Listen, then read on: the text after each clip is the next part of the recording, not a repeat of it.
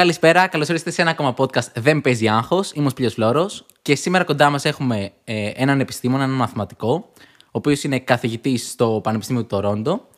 Έχει ασχοληθεί με τις μαύρες τρύπες και διακρίθηκε πρόσφατα. Πήρε ένα βραβείο για μια θεωρία που έχει κάνει πάνω στις ακραίες μαύρες τρύπες, η οποία μάλιστα πήρε και το όνομά του, λέγεται Αστάθεια Αρετάκη. Κοντά μας είναι ο κύριος Στέφανος Αρετάκης. Κύριε Αρετάκη, καλησπέρα. Ευχαριστώ πάρα πολύ που ήρθατε, είναι μεγάλη μου τιμή. Καλησπέρα, Σπηλιό. Εγώ σα ευχαριστώ πάρα πολύ για την πρόσκληση. Είναι μεγάλη μου χαρά να συνομιλήσω μαζί σα. Χαίρομαι. Τι κάνετε, πώς είστε, είστε καλά; Πολύ καλά, πολύ καλά. Τέλεια. Θέλω να ξεκινήσουμε τη σημερινή, τη σημερινή μας συζήτηση ε, από τις σπουδές σας. Να μας πείτε λίγο τι κάνατε μέχρι να φτάσετε εδώ που είστε σήμερα, τι σπουδάσατε, πώς ξεκίνησε έτσι η ακαδημαϊκή σας καριέρα και να συνεχίσουμε μετέπειτα στα πιο βαθιά πράγματα. Ε, η πολύ αρχή έγινε στο Παγκράτη, που πήγα δημοτικό. Ε, εκεί πέρα, ξέρεις, ήμουν ένας κανονικός μαθητής, δεν είχα κάποια ιδιαίτερη κλίση σε κάτι, μου αρέσαν τα μαθηματικά. Ε, αλλά σίγουρα δεν μου άρεσε κάτι άλλο, δηλαδή. Ή- Μου άρεσαν λίγο τα μαθηματικά και σχεδόν τίποτα άλλο. Οπότε απλά καθημερινά πράγματα. Οκ. Και μετά μ, προς το γυμνάσιο, ο μπαμπάς μου είναι καθηγητής ε, δευτεροβάθμιας εκπαίδευσης στα μαθηματικά Οπότε εκεί προς το γυμνάσιο, προς την πρώτη γυμνασίου, αρχίσαμε να δουλεύουμε μαζί ε, και αυτό έγινε όλο και πιο εντατικό. Ε, οπότε κάποια στιγμή, ξέρεις, είχαμε φτάσει να έχουμε καλύψει όλη, στη, όλη την ύλη όλη του Λυκείου ε, και να ασχολούμαι εντατικά μόνο με μαθηματικά, με τους διαγωνισμούς της μαθηματικής θεωρίας και πλέον να, είμαι, να θέλω να κάνω μόνο αυτό, δηλαδή να ασχολούμαι σε, με τα μαθηματικά σε επίπεδο πρωταθλητισμού. Αυτό περίπου προς το τέλος της, τρίτης, ε, της Δευτέρας με τρίτη γυμνασίου. Οκ. Εμ, οπότε κάπως έτσι τελείωσα και το Λύκειο. Ε, συνέχισα αυτό, αυτή την ιστορία με τη μαθηματική εταιρεία. Εμ, χ- ε, το Λύκειο αυτό καθ' αυτό δεν με ενδιαφέρε, ας πούμε, γιατί ξέρεις, ε, μόνο τα μαθηματικά μου αρέσανε, οπότε το Λύκειο για μένα ήταν πιο πολύ κάπως εμπόδιο παρά κάτι το οποίο με βοήθησε. Συγγνώμη που διακόπτω, χαίρομαι πάρα πολύ. Βρήκα το πρώτο μου κοινό με έναν μεγάλο επιστήμονα. Δεν με ενδιαφέρει ούτε εμένα το Λύκειο. Καλά πάει αυτό. Συγγνώμη, ναι. Ε, μεγάλη μου χαρά είναι. Ε, ξέρεις, γενικά πιστεύω ότι οι άνθρωποι από πολύ μικρή ηλικία πλέον θα πρέπει να ασχολούνται με αυτό που τους ενδιαφερει και να προσπαθήσουν να το εξελίσσουν αυτό όσο πιο, μπορεί, όσο πιο πολύ μπορούν. Ανεξαρτήτως τι είναι αυτό. Μπορεί να είναι αθλητισμός, ψυχαγωγία, επιστήμη, πολιτική. Ε, αλλά θα πρέπει να υπάρχει μεγαλύτερη επικέντρωση σε μικρότερη ηλικία. Εγώ αυτό πιστεύω. Και τουλάχιστον εμένα, εγώ αυτό ακολούθησα από πολύ μικρή ηλικία, χωρίς κάποιος να συμβουλεύσει. Απλά αυτό ένιωθα. Και εκ των υστέρων πλέον, κοιτώντας αυτή την απόφαση που πήρα στην πρώτη γυμνασίου, ενώ τώρα είμαι 33 χρονών, θεωρώ ότι ήταν για μένα η σωστή απόφαση. έτσι. Ε, σίγουρα, ξέρεις, ε, δεν έχω πολύ βαθιές γνώσεις σε άλλα πράγματα, στη, στα ελληνικά, στην ιστορία, και τα λοιπά, στη βιολογία ακόμα. Ε, αλλά μ, θεωρώ ότι με την απόφασή μου ξέρεις, να επικεντρωθώ σε κάτι, ε, βοήθησα, προσε- έχω προσφέρει πιο πολλά στην κοινωνία, ας πούμε, από ότι θα είχα αν είχα μια πιο γενική γνώση. Εγώ συγκεκριμένα. Έτσι, άλλοι άνθρωποι προφανώς ε, ναι, ναι. δουλεύουν διαφορετικά.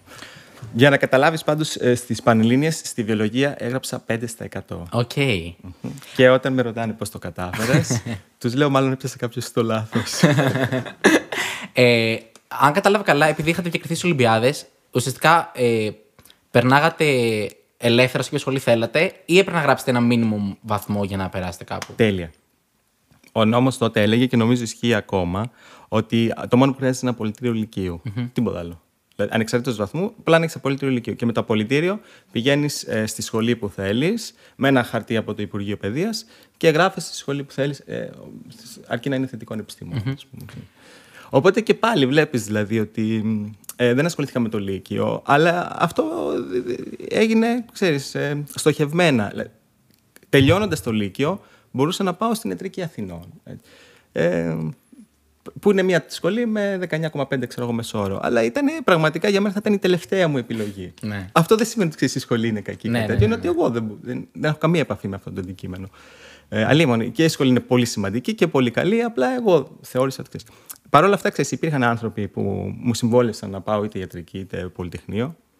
Μάλιστα, άλλα παιδιά που είχαν διακριθεί, δηλαδή όχι και μεγαλύτεροι άνθρωποι της ηλικίας μου, που ήμασταν στην ίδια ακριβώς κατάσταση, είχαν διακριθεί και αυτοί, οπότε και αυτοί είχαν την αντίστοιχη ε, μπορούσαν να εισαχθούν σε οποιαδήποτε σχολή θέλανε. Ε, οι περισσότεροι από αυτούς νομίζω πήγαν στο Πολυτεχνείο, όντως. Και όταν τους έλεγα εγώ ότι εγώ θα πάω στο μαθηματικό, ξέρεις, μου λέγανε είναι τρελό αυτό που mm. να κάνεις. Δηλαδή, ακόμα και οι ίδιοι ξέρεις, το θεωρούσαν λάθος να ασχοληθείς με αυτό που σου αρέσει. Όταν ε, εσείς εν τέλει επιλέξετε το μαθηματικό mm-hmm. ε, όταν το επιλέξετε, γνωρίζετε ότι είχατε ας πούμε, συγκεκριμένο στόχο ότι θέλετε να κάνετε έρευνα, να ασχοληθείτε, ή διερευνητικά πήγατε στο μαθηματικό πάτρας και θα βλέπατε ότι θα γινόταν. Ε, στην τρίτη ηλικίου πλέον, που ήταν ο τελευταίος μου χρόνο στις Ολυμπιάδες, αισθανόμουν ότι αρχίζω και παίρνω σύνταξη, γιατί ξέρεις, αυτό που κάνω έξι χρόνια ε, ε, πολύ εντατικά, mm-hmm. έρχεται στο τέλος του. Και δηλαδή για έναν ε, αθλητή, όντως θα ήταν η στιγμή που τελειώνει το επάγγελμά του. Οπότε άρχισα να σκέφτομαι τι θέλω να κάνω και εντάξει, κατέληξα πάλι ότι δεν υπάρχει κάτι άλλο που μου να μου αρέσει. Θα ήθελα να συνεχίσω μαθηματικά, να καταλάβω πιο βαθιά τις μαθηματικές θεωρίες. Και αυτό σημαίνει ουσιαστικά να συνεχίσεις μια ερευνητική καριέρα στα μαθηματικά. Αυτό, ξέρεις, ε, στην τρίτη ηλικίου ήθελα να πάω λοιπόν στα πανεπιστήμια της Αμερικής για να συνεχίσω γι' αυτό. Αλλά αυτά δεν με δεχτήκανε, ακριβώς λόγω αυτή της μη σφαιρικής ε, ε, εικόνας που, είχα, που, που δεν είχα τέλος πάντων για, για τα άλλα πράγματα. Ε, οπότε ο μόνος μου δρόμος για να συνεχίσω ήταν σε κάποιο ελληνικό πανεπιστήμιο και επέλεξα το μαθηματικό τμήμα που ήταν πιο κοντά στο σπίτι μου. Okay. Οπότε κάπως έτσι έφτασα στο μαθηματικό της Πάτρας. Ε, το οποίο το τελειώσατε σε 1,5 χρόνο, σε 3 εξάμεινα, με 10. OK, okay. συγγνώμη, θέλω να μείνουμε λίγο εδώ πέρα. Μου φαίνεται το πιο εντυπωσιακό επίτευγμα που έχω ακούσει στη ζωή μου. Ειλικρινά σας το λέω αυτό. σας το λέω γιατί σπουδάζω διοίκηση επιχειρήσεων. Είναι μια βατή σχολή. Είμαι πέμπτο έτος, έχω μέσο όρο 6 και θεωρώ ότι τα πάω καλά και χρωστάω και 15 μαθήματα. Οπότε μου προκαλεί πολύ μεγάλη εντύπωση αυτό που έχετε κάνει και θέλω ειλικρινά να μου πείτε πώς τα καταφέρετε πρακτικά. Ε, θα σου πω. Είχα απογοητευτεί πάρα πολύ από τον εαυτό μου και ε, στο, στο Λύκειο πάλι, επειδή είχα όλες μου αιτήσει για τα Αμερικάνικα πανεπιστήμια είχαν, απορρι... ε, είχαν απορριφθεί. Οπότε δεν είχα γίνει δεχτός. Οπότε είχα απογοητευτεί πάρα πολύ. Και το καλοκαίρι, όταν ήταν να πάω στην πρώτη, στο πρώτο έτος του Πανεπιστημίου, ξέρεις, ε, έπρεπε λίγο να σκεφτώ τι θα κάνω. Και λέω εντάξει, αφού αυτός είναι ο μονόδρομος για μένα, δηλαδή ο μοναδικός δρόμος που μπορεί να πάω είναι το μαθηματικό της Πάτρας, τουλάχιστον να κάνω κάτι όσο πιο καλό μπορώ εγώ ίδιος. Οπότε έβαλα τον στόχο να το τελειώσω με 10. Και βασικά αυτό ήταν ένα στοίχημα που έκανα με τον μπαμπά μου. Δηλαδή, μου έλεγε, ξέρεις, αν μπορείς, τελείωσε το με 10, που αποκλείεται. Μου λέει, θα πάρεις σίγουρα ένα 9. Οπότε, ξέρεις, ε, με την έννοια ότι αν πάρεις 9,99 βαθμό πτυχίο, αυτό θα είναι αποτυχία. Αυτό ήταν εσωτερικό μας ε, ε, στοίχημα. Ε, απλά κάναμε πλάκα, ας πούμε. Αλλά αυτή η πλάκα σιγά σιγά άρχισε να, να συνειδητοποιεί ότι μπορεί να γίνει όσο να, γίνει, να επιτευχθεί, ξέρεις. Ειδικά στο, στο πρώτο εξάμεινο που άρχισα να πηγαίνω στα μαθήματα, μου άρεσαν πάρα πολύ. Mm-hmm. Ξέρεις, είχα φύγει από το Λύκειο που προσπαθούσα να μην πάω καθόλου, δηλαδή να κάνω όσες πιο πολλές απουσίες μπορούσα. Δηλαδή ήμουν σε ένα περιβάλλον που δεν συντονιζόμουν με αυτό. Και ξαφνικά πήγα σε ένα περιβάλλον, το πανεμαθηματικό της Πάτρας, όπου ήταν τέλειο για μένα. Ε, βρήκα, βρήκα τον παράδεισό μου. Ε, πήγαινα από τη μία τάξη που γινόταν μαθηματικά σε μια άλλη τάξη που γινόταν πάλι μαθηματικά. Και μου άρεσαν πάρα πολύ. Ε, οπότε περνούσα όλο μου το χρόνο στο πανεπιστήμιο και ξαφνικά άρχισα να πηγαίνω σε τάξεις ε, ανώτερου έτους, δηλαδή στο δεύτερο, μετά πήγα στο τρίτο, μετά στο τέταρτο, όλα αυτά στο πρώτο εξάμεινο. Και έβλεπα ότι πάνε πολύ καλά τα πράγματα. Και κάποια κενά που είχα, ας πούμε, από τα μαθήματα του δεύτερου έτους, πηγαίνοντας στο αντίστοιχο πιο προχωρημένο μάθημα στο τέταρτο έτος, ε, ε, με βοηθούσε. Αντί να είναι κάτι κακό, δηλαδή, απλά πηγαίνοντα, έχεις ένα κενό στο δεύτερο έτος, πας στο τέταρτο έτος, όπου αυτό το, αυτό το κενό ξέρεις, που έχεις χρησιμοποιείται στο τέταρτο έτος. Mm. Οπότε ταυτοχρόνως και το μαθαίνεις, αλλά βλέπεις και την περαιτέρω εφαρμογή που έχεις αυτό. Οπότε έτσι κλείνανε πολλές τρύπες μαζί και έγινε έτσι μια έκρηξη α, από, στο επίπεδο της γνώσης που είχα για τα μαθηματικά. Και ε, ήρθε το πρώτο εξάμεινο και έδωσα κάποια μαθήματα, ξέρεις, ε, βγήκαν όλα δέκα. Μπορώ να σου πω τυχαίο σχετικά. Οπότε μετά το έβαλα σαν στόχο να... Και στο πρώτο εξάμεινο είχα δώσει και όλα αυτά τα μαθήματα που, σου που παρακολουθούσα. Γύρω στα 10 μαθήματα είχα και μου βγήκαν όλα 10. Οπότε λέω κάτσε, το μαθηματικό έχει 45 μαθήματα, έχουμε ήδη 10. Οπότε να, να εξελίξουμε λίγο το στίγμα του Μπάξι και να ναι, το ναι, κάνουμε ναι. όσο πιο σύντομα μπορούμε. Και αυτό. Αλλά βγήκε σχετικά φυσιολογικά, ας το πούμε έτσι. Ξέρεις. Ήταν εξελικτικά βγήκε έτσι. Δεν το. Δεν προσπαθήσετε πολύ. Δεν το προσπάθησα. Δηλαδή ήθελα από την αρχή να κάνω κάτι καλό, ας πούμε. Έβαλα ένα στόχο όσο το 10, ας πούμε. Mm-hmm. Ε, απλά για μένα να με κρατήσει συγκεντρωμένο. Αλλά αυτό συνεχώς εξελισσόταν από μόνο του και mm-hmm. καταλήξαμε εκεί. Α, και ας πούμε, θα σου πω. Ε, το Φλεβάρι του πρώτου έτους, δηλαδή στα μισά του δεύτερου εξαμήνου, που ε, ξέχασα ουσιαστικά, λέω ότι δεν με ενδιαφέρουν πλέον τα μαθήματα για αυτά. Θέλω να, να πάω όσο πιο γρήγορα μπορώ για ένα μεταπτυχιακό στην Αγγλία. Οπότε, οπότε αυτό με βοήθησε να συνεχίσω αυτό το στόχο. Ότι, δηλαδή, ο, πλέον, δηλαδή ο στόχος εξελίχθηκε πιο πολύ. Να, να, να τελειώσω τα μαθήματά μου με καλό βαθμό, όσο πιο σύντομα μπορώ, ώστε στην αρχή του δεύτερου έτους να έχω έτοιμη την αίτησή μου για να κάνω ένα μεταπτυχιακό. Mm-hmm. Οπότε, ξέρεις, στην αρχή του δεύτερου έτους, δηλαδή μόνο με τα μαθήματα του πρώτου έτους θα πρέπει να είμαι εγώ σε θέση να κάνω έτσι για μεταπτυχιακό. Ναι. Ξαναλέω. Οπότε ε, ε, αυτό με πίεσε πάρα πολύ, ξέρεις, να συνεχίσω. Ε, μετά κάναμε μεταπτυχιακό στο Cambridge και διδακτορικό εκεί, αν δεν κάνω λάθος. Ναι, ναι. Ε, αυτή η εμπειρία πώς ήταν, αν επιτρέπετε; λοιπόν, ε, στο Cambridge ήμουνα πλέον στο ε, μεταπτυχιακό στο Cambridge, ήμουνα πλέον στο τρίτο ε, ετος αντίστοιχα στο μαθηματικό της Πάτρας. Εκείνη η χρονιά μου δεν πήγε πολύ καλά γιατί όντως είχα λίγο πιεστεί τα πρώτα δύο χρόνια και κάπως μου βγήκε έτσι, δηλαδή δεν, ήταν πολλοί παράγοντες, ήταν η πίεση που μου έβγαινε και ο δεύτερος παράγοντας είναι ότι άφησα την οικογένειά μου, ήμουν πλέον ολομόναχος. Ε, και, και η μικρή ηλικία μπορώ να πω, ήμουν ανώριμος, ξέρεις, να κάνεις μεταπτυχιακό στο Cambridge ε, σε ηλικία 19 χρονών Εκείνη τη χρονιά δεν είχα και. Δεν είχα, δηλαδή, οι γονείς μου με υποστηρίζανε. Ήταν το 2008, κάτι τέτοιο. Οπότε ε, υποτροφίες δεν υπήρχαν. Η μεγάλη οικονομική κρίση, ειδικά στην Αγγλία. Όλοι λέγαμε εκείνη τη χρονιά το, το πανεπιστήμιο θα κλείσει, ας πούμε. Λόγω οικονομικών προβλημάτων. Ε, ήταν όλα πολύ δύσκολα. Οπότε, αλλά με, με βοήθησε ως άνθρωπο να εξελιχθώ, ξέρεις, να μπορώ να αντιμετωπίσω δυσκολίες πιο mm-hmm. καλά. Αλλά ως χρονιά εκπαιδευτικά, ξέρεις, έμαθα κάποια πράγματα, αλλά δεν πήγε καλά. Καμία σχέση δηλαδή με τους βαθμούς που είχα στην Πάντρα. Εκεί έγινε μια κατάρρευση, ας πούμε. Ε, και, στο, και στα μαθήματά μου κτλ. Mm-hmm. Οπότε άρχισα πλέον να αναθεωρώ. Λέω τι θέλω να κάνω πάλι. Βλέπω εδώ πέρα, είδες τι έχω πάθει αυτό το χρόνο, δεν έχω πάει καλά με τα μαθήματά μου κτλ. Και εκείνη την περίοδο, δηλαδή προς το τέλος του μεταπτυχιακού μου, που κρατάει ένα χρόνο στην Αγγλία, mm-hmm.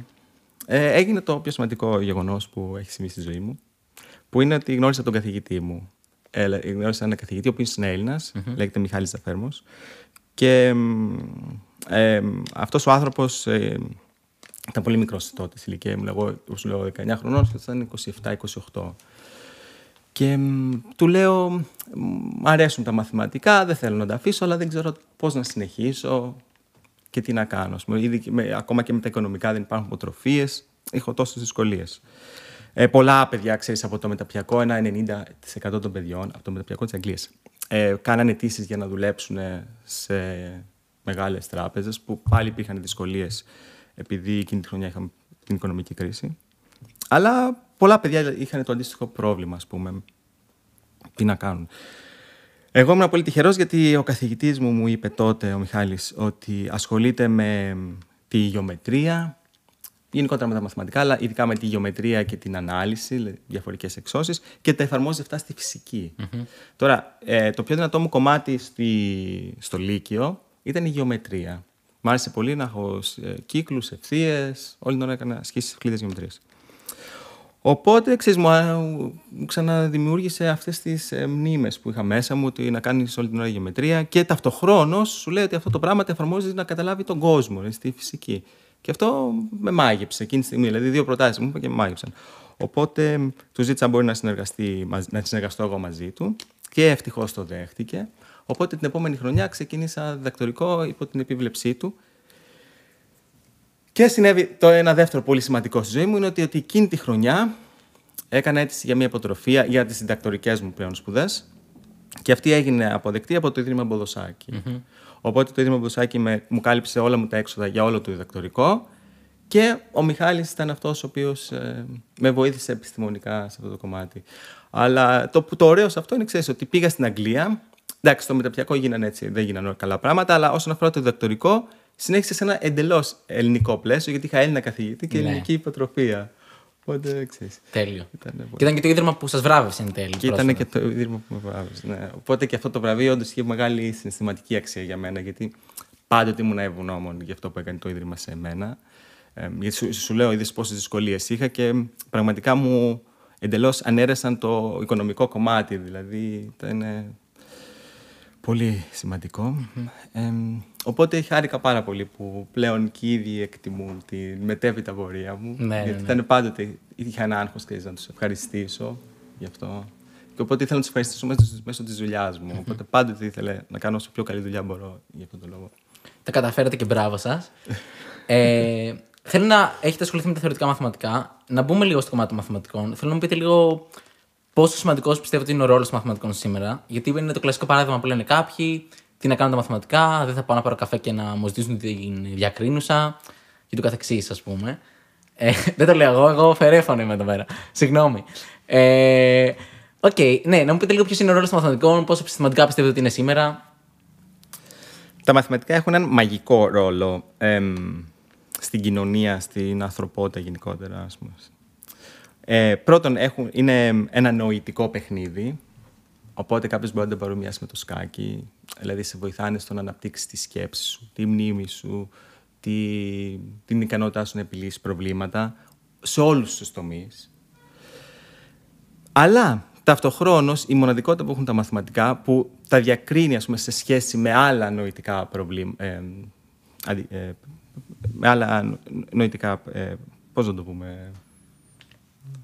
Ε, παιχνίδια, κάτι Ναι, τέτοιο. Ναι, οκ. γιατί και τα μαθηματικά είναι παιχνίδι, ναι. Αυτό ήθελα να πω, νοητικά παιχνίδια. Είναι ότι μ, αυτά που μαθαίνεις στα μαθηματικά σε βοηθούν στην- στο να κατανοήσεις τον κόσμο γύρω σου. Δηλαδή, ξέρεις, με το να είσαι πάρα πολύ καλός στο σκάκι, μπορεί να είσαι πολύ έξυπνος, αλλά αυτό δεν σε βοηθάει στο να καταλάβεις γιατί το ηλιοβασίλεμα είναι κόκκινο, γιατί αύριο θα έχουμε έκλειψη ηλίου, εμ, για, ε, πώς αυτή τη στιγμή ο ήχος μου μεταφέρεται σε όλο τον κόσμο, ξέρεις, ε, ασύρματα, ενσύρματα και όλα αυτά. Ενώ τα μαθηματικά είναι η θεωρία η οποία απαιτείται να, να ξέρεις ώστε να μπορείς να καταλάβεις αυτά.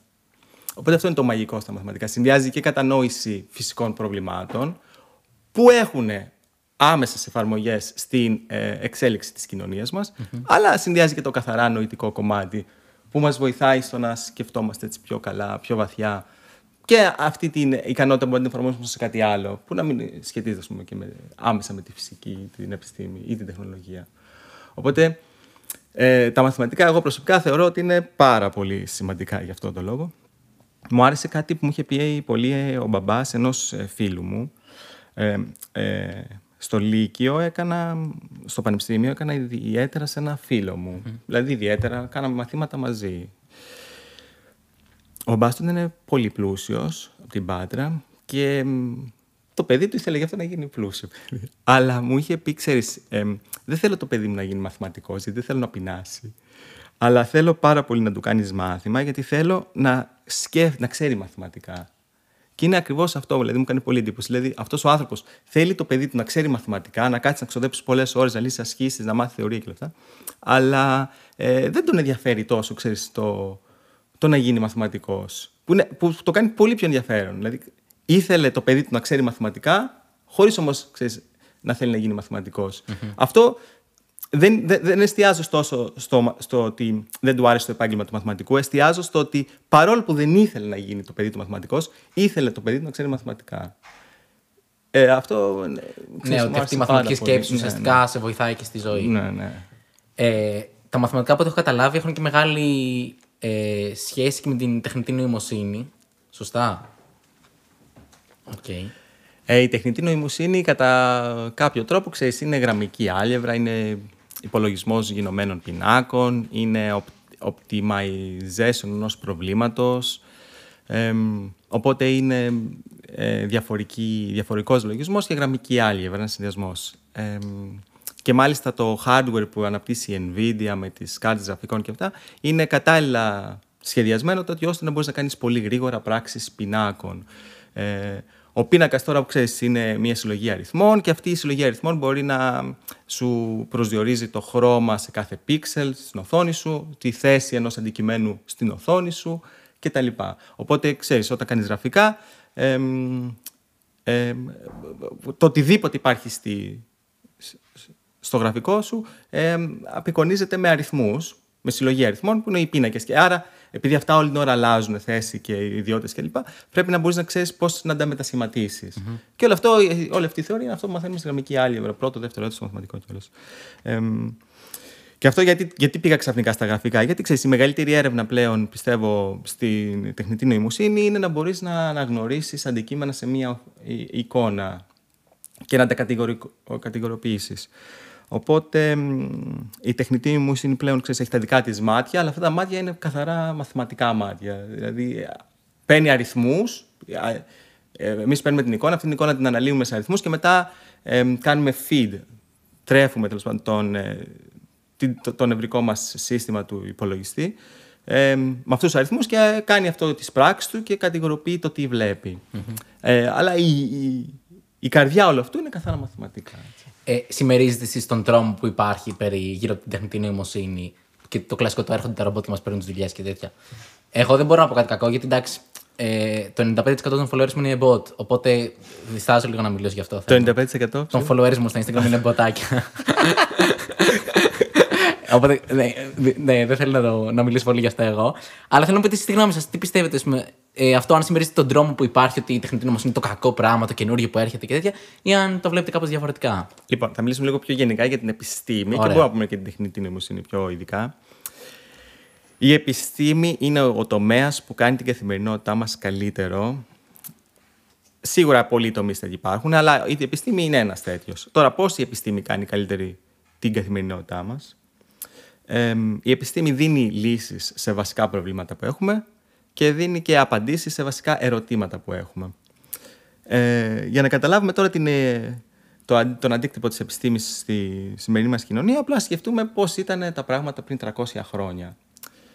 Πάμε μία στο σήμερα. Σκέψου, δηλαδή βλέπεις, έχουμε κλειστεί σε ένα, ένα χρόνο στα σπίτια μας και έχουμε τρελαθεί ολίγοι. Σκέψου να μας πούνε για ένα χρόνο σου κόβουν το ρεύμα. Δηλαδή όχι το ίντερνετ, το ρεύμα τι θα γίνει; Θα διαλυθούμε όλοι μας. Ναι. Ε, αυτό ήταν η καθημερινότητα πριν 250 χρόνια, πριν 300. Κάθε μέρα δεν, δεν υπήρχε η έννοια καν. Δηλαδή δεν είχε ανακαλυφθεί ο ηλεκτρομαγνητισμός. Δεν υπήρχε καν η έννοια του ρεύματος.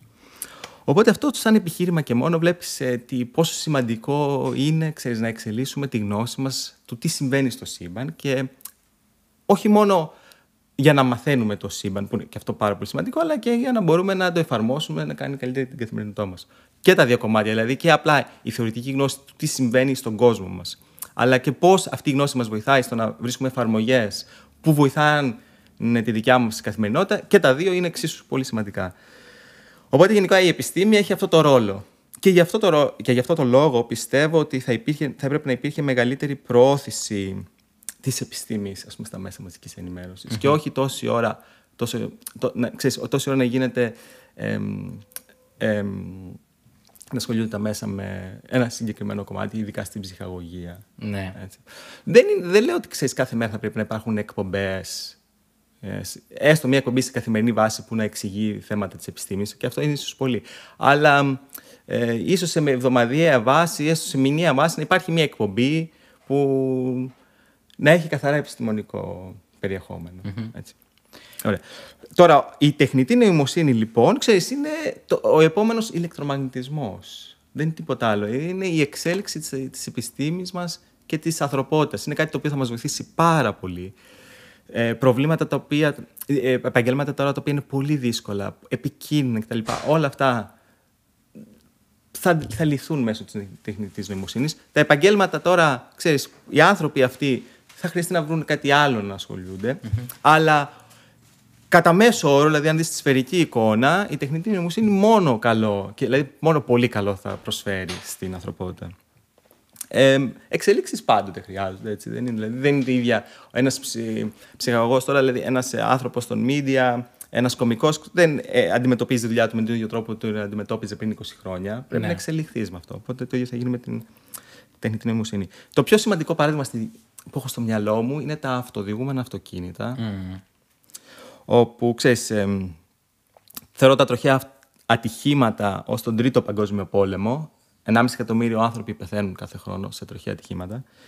Και επειδή είναι τροχαία ατυχήματα αυτό εξορισμού σημαίνει ότι αυτοί οι άνθρωποι που πεθαίνουν περισσότεροι από αυτούς είναι νέοι, είναι υγιείς, ξαφνικά είναι παιδιά γονιών, είναι εγγόνια παππούδων. Είναι απίστευτα κακό. Εγώ έχω τρία παιδιά, ξέρεις, και αν μου συμβεί κάτι τέτοιο, ε, θα πεθάνω. Mm. Δηλαδή, μακάρι να μου συμβαίνει με ένα ατύχημα, αλλά ενώ μου συμβεί στα παιδιά μου ένα ατύχημα. Και είναι το συνεχές άγχος που έχω μέσα μου, ξέρεις, μην πάρω κάποια κλίση ότι κάτι έγινε στα παιδιά. Και αυτό είναι κάτι που δεν, ξέρεις, δεν μπορεί να λυθεί. Εκτός αν φτάσουμε στο επίπεδο που ελπίζω ότι θα φτάσουμε πολύ σύντομα, που ξέρεις, δεν θα μπορούμε να οδηγούμε εμείς οι ίδιοι αυτοκίνητα, όπως και ένας καθημερινός άνθρωπος δεν μπορεί να οδηγήσει σε αεροπλάνο, ελικόπτερο, τρένο κτλ. Ναι. Ε, θα είναι έτσι εξίσου δύσκολο να οδηγήσει αυτοκίνητο στους κοινούς δρόμους. Αν θέλεις εσύ ως χόμπι να οδηγήσει αυτοκίνητο, μπορείς να πας σε μία πίστα και να κάνεις ό,τι θέλεις με το αμάξι σου και θα είναι και για σένα καλό και ταυτόχρονα θα είναι και πιο ασφαλές γιατί είναι και ο... η κατάσταση θα είναι πιο καλή ώστε να μπορείς να κάνεις εσύ πιο ακραία πράγματα. Αλλά αυτό σε μία πίστα. Όχι εκεί ξέρεις που περνάνε παιδιά κτλ. Η τεχνητή νοημοσύνη τώρα πώς έρχεται σε αυτό; Η τεχνητή νοημοσύνη θα το λύσει αυτό το πρόβλημα παντελώς. Θα εκμηδενήσει δηλαδή τους θανάτους γιατί το ίδιο το αυτοκίνητο, ξέρεις, με αυτό που είπαμε πριν με τα γραφικά, η κάμερα θα αναγνωρίζει πλήρως την εικόνα, θα ξέρει ακριβώς τι βλέπει ε, και θα οδηγεί με τους κανόνες ε, οδήγησης το αυτοκίνητο. Αυτό από μόνο του λύνει το πρόβλημα. Θα εξελιχθεί ακόμα πιο πολύ. Ξέρεις, τα αυτοκίνητα θα επικοινωνούν μεταξύ τους κλπ. Αλλά ε, πολύ σύντομα θα εκμηδενιστεί αυτό το μεγάλο πρόβλημα που έχουμε. Και σκέψου πόσα προβλήματα αυτό θα λύνει. Δηλαδή, ένας άνθρωπος ο οποίος είναι μόνος του και δεν ξέρει να οδηγεί θα έχει ένα. Ναι, θα, το ίδιο ναι. το αμάξι τον πήγαινε όπου θέλει. Ένας άνθρωπος ο οποίος δεν μπορεί να δει. Ε, δεν μπορεί να κουνήσει τα πόδια του, ξέρεις τέτοια πράγματα. Ε, θα λύσει τόσα προβλήματα μια τέτοια τεχνολογία. Υπάρχει περίπτωση να αντικαταστήσει πολλές ανθρώπινες δουλειές, ας πούμε, και να κινούνται όλα με ρομπότ. Και... Ήδη αυτό το παράδειγμα που εγώ θεωρώ το πιο σημαντικό παράδειγμα στο μυαλό μου. Ε, θα αντικαταστήσει τους ανθρώπους που οδηγούν ταξί, ανθρώπους που οδηγούν φορτηγά, αυτοί οι άνθρωποι θα πρέπει να, να εξελιχθούν και να βρουν κάτι άλλο να κάνουν. Η δουλειά τους αυτή τη στιγμή προφανώς είναι υπερπολίτιμη. Αλλά θα πρέπει, ναι, είναι μέρος της εξέλιξης. Ναι, ναι, οκ. Okay. Της κοινωνίας. Δυστυχώς δεν, δεν ξέρεις. Αλλά πιστεύω ότι και οι ίδιοι δηλαδή, θα πρέπει να αναγνωρίσουν ότι αυτό γίνεται για το ευρύτερο καλό. Αυτό θεωρώ εγώ. Okay. Όπως παλιά υπήρχε πούμε, εφημεριδοπώλης που πήγαινε, αυτό που πήγαιναν το νερό πόρτα-πόρτα, ας πούμε, ή το γάλα και εξελιχθήκαμε, φαντάζομαι ότι είναι κομμάτι της διαδικασίας. Οκ, okay, το καταλαβαίνω. Εμένα με αγχώνει, μην φτιάχτηκε ένα ρομπότ που γράφει αστεία. Δεν ξέρω αν γίνεται αυτό. Αλλά με τρομάζει δεν μπορεί να υπάρχει ένα ρομπότ που γράφει καλύτερα αστεία από μένα. Εντάξει, τώρα αυτό είναι δικό μου παράπονο, συγγνώμη. Μπορούμε να ρωτήσουμε την Αλέξα. Ξέρεις, Αλέξα, Αλέξα ναι, πες μου ένα ανέκδοτο. Ναι, ναι. Προφανώς το έχω κάνει άπειρες φορές. Λέει ένα ανέκδοτο. Αυτό όμως που δεν ξέρω είναι αν απλά ψάχνεις στο ίντερνετ για ανέκδοτα ή το βρίσκει μόνη Το κάνει μόνη της. Εντάξει, υπάρχει και ένα. Η Δήμητρα Νικητέα το έχει πει αυτό. Ότι είναι πολύ παράδοξο το ότι. Ε, Όντως τα ρομπότ είναι πολύ έξυπνα, αλλά το κάπτσα για να δει αν δεν είσαι ρομπότ σου κάνει κάτι πράξη τύπου ένα και ένα ίσον και πρέπει να απαντήσεις για να δεις αν είσαι ρομπότ. Που ένα ρομπότ θεωρητικά θα μπορούσε να το λύσει αυτό το πράγμα. Δεν θα πρέπει να εξελιχθεί και αυτό. ναι, ναι, ναι. Ε, λοιπόν, να, να, ναι. να, ένα, δεν σε πειράζει. Ένα λεπτό να, να μείνουμε λίγο σε αυτό το κομμάτι της τεχνητής νοημοσύνης, τη επιστήμη κτλ. Ε, γιατί λέω ότι ξέρεις, θα πρέπει να, να δημιουργήσουμε πρότυπα στα μικρά παιδιά ε, που να είναι πιο κοντά στην επιστήμη. Η εταιρεία αυτή τη στιγμή η οποία ασχολείται σε πιο βαθύ επίπεδο για να λύσει αυτό το πρόβλημα των αυτοδιηγούμενων αυτοκινήτων είναι η Tesla. mm Αυτός είναι ένας κολοσσός τώρα. Ε, αυτή η εταιρεία η συγκεκριμένη, ξέρεις, όχι μόνο θα λύσει το πρόβλημα του, των αυτοδιηγούμενων αυτοκινήτων με μηδενικά ατυχήματα, αλλά θα εκμηδενήσει και τη μόλυνση του περιβάλλοντος λόγω των αυτοκινήτων. Δηλαδή στο κέντρο της Αθήνας θα ακούμε τον αέρα, θα, θα, ακούμε, θα αναπνέουμε τον αέρα στον καλαβριτων Θα λύσει πολλά προβλήματα. Τώρα, να πούμε, ναι, γιατί μένω σε αυτό. Ίσως έχεις ακούσει, έχει διαρρεύσει ένα βίντεο, έχει κυκλοφορήσει ένα βίντεο, όπου ένας ε, σύμβουλος ενός έχει πει ότι δεν θα διόριζε ανθρώπους με διδακτορικά. Ναι. Το οποίο έρχεται σε ακριβώς αντίφαση με αυτό που λέω εγώ. Ότι ξέρεις, θα πρέπει ίσα ίσα τα παιδιά να τους δείχνουμε και τον δρόμο της επιστήμης. Αν δεν τους αρέσει, προφανώς θα πρέπει υποχρεωτικά, κατά την άποψή μου, τα παιδιά να ασχοληθούν με κάτι άλλο, με αυτό που τους αρέσει. Αλλά θα πρέπει να τους δείξουμε και τον δρόμο της επιστήμης και να τους εξηγήσουμε γιατί η επιστήμη είναι σημαντική. Τώρα, ένας άνθρωπος ο οποίος έρχεται και μας λέει ότι τα δακτυλικά δεν χρειάζονται, ξέρεις, ουσιαστικά επιτελεί το αντίθετο έργο από αυτό. Ωστόσο, ε, το- η συγκεκριμένη δήλωση, αν είχε υποθεί σωστά, ήταν απόλυτα σωστή. Με την έννοια ότι ξέρεις, το να κάνεις δακτορικό και κατ' επέκταση ξέρεις, να ασχοληθείς με την επιστήμη είναι κάτι ε, πολύ συγκεκριμένο. Δηλαδή θα πρέπει να, σε- να σε ενδιαφέρει να εξελίξεις μια επιστημονική θεωρία, να βρεις μια εφαρμογή τεχνολογική κτλ. Αυτό δεν είναι κάτι σίγουρα που όλοι πρέπει να το κάνουν. Ε, αν ο Στέφανος Τσιτσιπάς κάνει διδακτορικό τώρα, τότε ο Ναδάλ θα τον κάνει με τα κρεμμυδάκια όταν παίζουν τέννις. Οπότε δεν είναι ότι ξέρεις αυτό που λέω. Δηλαδή δεν είναι ότι όλοι πρέπει να κάνουν διδακτορικό. Πρέπει να δείξουμε ότι ποιος είναι ο ρόλος της επιστήμης. Αν σε ενδιαφέρει, τότε σίγουρα προχώρησε. Και μη φοβάσαι την επαγγελματική σου αποκατάσταση. Αυτό είναι το τρίτο που θέλω να πω. Και γι' αυτό ανέφερα την Τέσλα. Ε, αν κοιτάξεις τη χρηματιστηριακή αξία του Nasdaq, που είναι ουσιαστικά όλες οι τεχνολογικές εταιρείες, θα δεις ότι όλα τα κεφάλαια του κόσμου είναι εκεί πέρα. Μιλάμε για δεκάδες τρισεκατομμύρια. Το οποίο τι σημαίνει; Σημαίνει ότι όλες οι προσδοκίες και όλες οι ελπίδες της κοινωνίας μας είναι στην επιστήμη και στην τεχνολογία. Αυτό και μόνο, ξέρεις, μας λέει ότι δεν πρέπει να φοβάται κάποιος που θέλει όντως να δουλέψει στην επιστήμη αν θα υπάρχει επαγγελματική αποκατάσταση. Γιατί πραγματικά όλα τα κεφάλαια είναι εκεί πέρα. Αυτό όμως είναι υποχρεωτικό ουσιαστικά. Είναι αν όντως θέλεις να ασχοληθείς με την επιστήμη ή όπως με οτιδήποτε άλλο, θα πρέπει να σε αρέσει και θα πρέπει να ε, το αγαπήσεις πάρα πολύ, να, να κάνεις θυσίες, να δουλέψεις πάρα πολύ. Τα πρώτα χρόνια θα είναι δύσκολα, σίγουρα, αλλά θα υπάρχει. Ξέρεις, στο τέλος θα πάνε όλα καλά. Άρα, αν κατάλαβα καλά, συγγνώμη, εσείς Ναι. εννοείτε ότι να κάνεις διδακτορικό αν σε ενδιαφέρει να ασχοληθείς με την επιστήμη Ναι, ναι. και όχι απλά για να βρεις δουλειά, ας πούμε, να έχεις ένα παραπάνω. Ναι, όχι, όχι. Και οπότε με αυτή την έννοια συμφωνώ με αυτόν τον άνθρωπο. Αυτός ο άνθρωπος που μην κάνεις δακτορ... μη- δεν θέλω ανθρώπους με δακτορικά. Αυτός ο άνθρωπος ασχολείται με την πολιτική. Η πολιτική παίρνει αποφάσεις. Ε, δεν δίνει λύσεις. Δεν, είναι- δεν δεν είναι η πολιτική αυτή που βρήκαν τα εμβόλια για τον ιό, είναι οι επιστήμονες. Οι πολιτικοί θα αποφασίσουν, ξέρεις τι ψάρι θα φάει ο Κάρολος όταν θα έρθει στην Ελλάδα. Ε, θα αποφασίσουν ε, ε, τι επιδόματα θα δώσουν στους ανθρώπους. Τέτοια πράγματα. Ε, για αυτή τη διαδικασία, εγώ όντως θεωρώ ότι δεν χρειάζεται δακτορικό. Και όπως, οπότε αυτός ο άνθρωπος είχε δίκιο όταν είπε δεν, θα, δεν θέλει να διορίσει ανθρώπους για δακτορικό. Ή άμα πας, ας πούμε, στον μπαμπά του Τσιτσιπάου, που είναι πίσω ο προπονητής του τέννη, και του πεις: Εγώ έχω τρία δακτορικά στα μαθηματικά, προφανώς είναι αδιάφορο για αυτόν. Έτσι, ο άνθρωπος άλλο τον ενδιαφέρει. Οπότε με αυτή την έννοια ήταν σωστή η διατύπωση, απλά δεν ε, ήταν σωστό ο τρόπος με τον οποίο. το- Ε, το ίδιο ισχύει, ναι, και ε, γενικότερα. Ότι α, δακτορικό θα κάνεις, θα σημαίνει ότι θα πρέπει να ακολουθήσει ένα συγκεκριμένο τομέα της επιστήμης και να πας όσο πιο ε, βαθιά μπορείς. Αν θέλεις να έχεις σίγουρη επιτυχία, που κάτι σίγουρα εκ των, ύστερων- εκ των προτέρων δεν το ξέρεις, αλλά ε, θα πρέπει να ασχοληθείς με κάτι με το οποίο θα μπορέσεις να επιβληθείς εσύ ο ίδιος με τη δουλειά σου. Δηλαδή μην, ξέρεις, μην περιμένεις όλα να σου έρθουν. Θα πρέπει εκ των, α, όταν αρχίζεις να δουλεύεις σε κάτι, να δουλεύεις σε κάτι το οποίο να ξέρεις ότι αν το λύσεις, ταυτοχρόνως θα επιβληθείς με αυτό.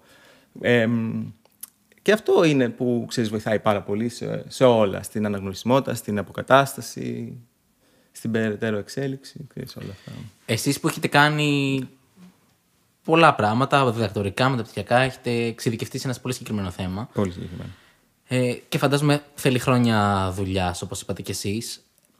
Έχετε αισθανθεί ποτέ μοναχικότητα εισαγωγικά ή έχετε νιώσει ότι έχετε θυσιάσει πολλά πράγματα του εαυτού σας για το κοινό καλό ουσιαστικά; Γιατί φαντάζομαι ότι αυτό που το παρηγορεί όλο αυτό στο τέλος εισαγωγικά είναι ότι, ότι κάνω κάτι κοινωνικά καλό. Ας πούμε, Μπορώ να χάσω ένα πάρτι, μπορώ να χάσω κάτι, μπορώ να χάσω ανθρώπους. Ε, Πώς το έχετε βιώσει; Έχω πέρασει πολλά χρόνια όπου, που ήταν μοναχικά.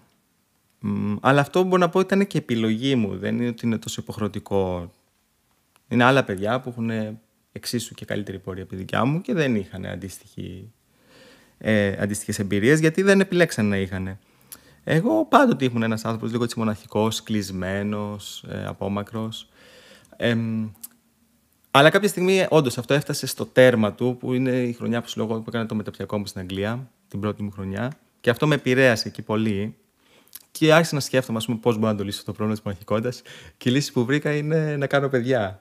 Γιατί λέω εντάξει, αυτοί είναι άνθρωποι που θα είναι δικοί μου άνθρωποι, θα, θα μου ανήκουν, οπότε δεν θα είμαι πλέον εγώ μόνος μου, γιατί θα έχω αυτά τα παιδιά μαζί μου. Ελπίζω για πάντα. Και όντως, το, δηλαδή, το είπα και το έκανε. Δηλαδή, μετά από λίγα χρόνια έκανα τρία παιδιά. Να σας ζήσουν κιόλας. Ευχαριστώ πάρα πολύ. Ε, οπότε, ναι, το, τώρα γενικά ξέρεις, είναι εσύ πώς επιλέγεις να ζήσεις. Δεν είναι υποχρεωτικό να είσαι μοναχικός για να είσαι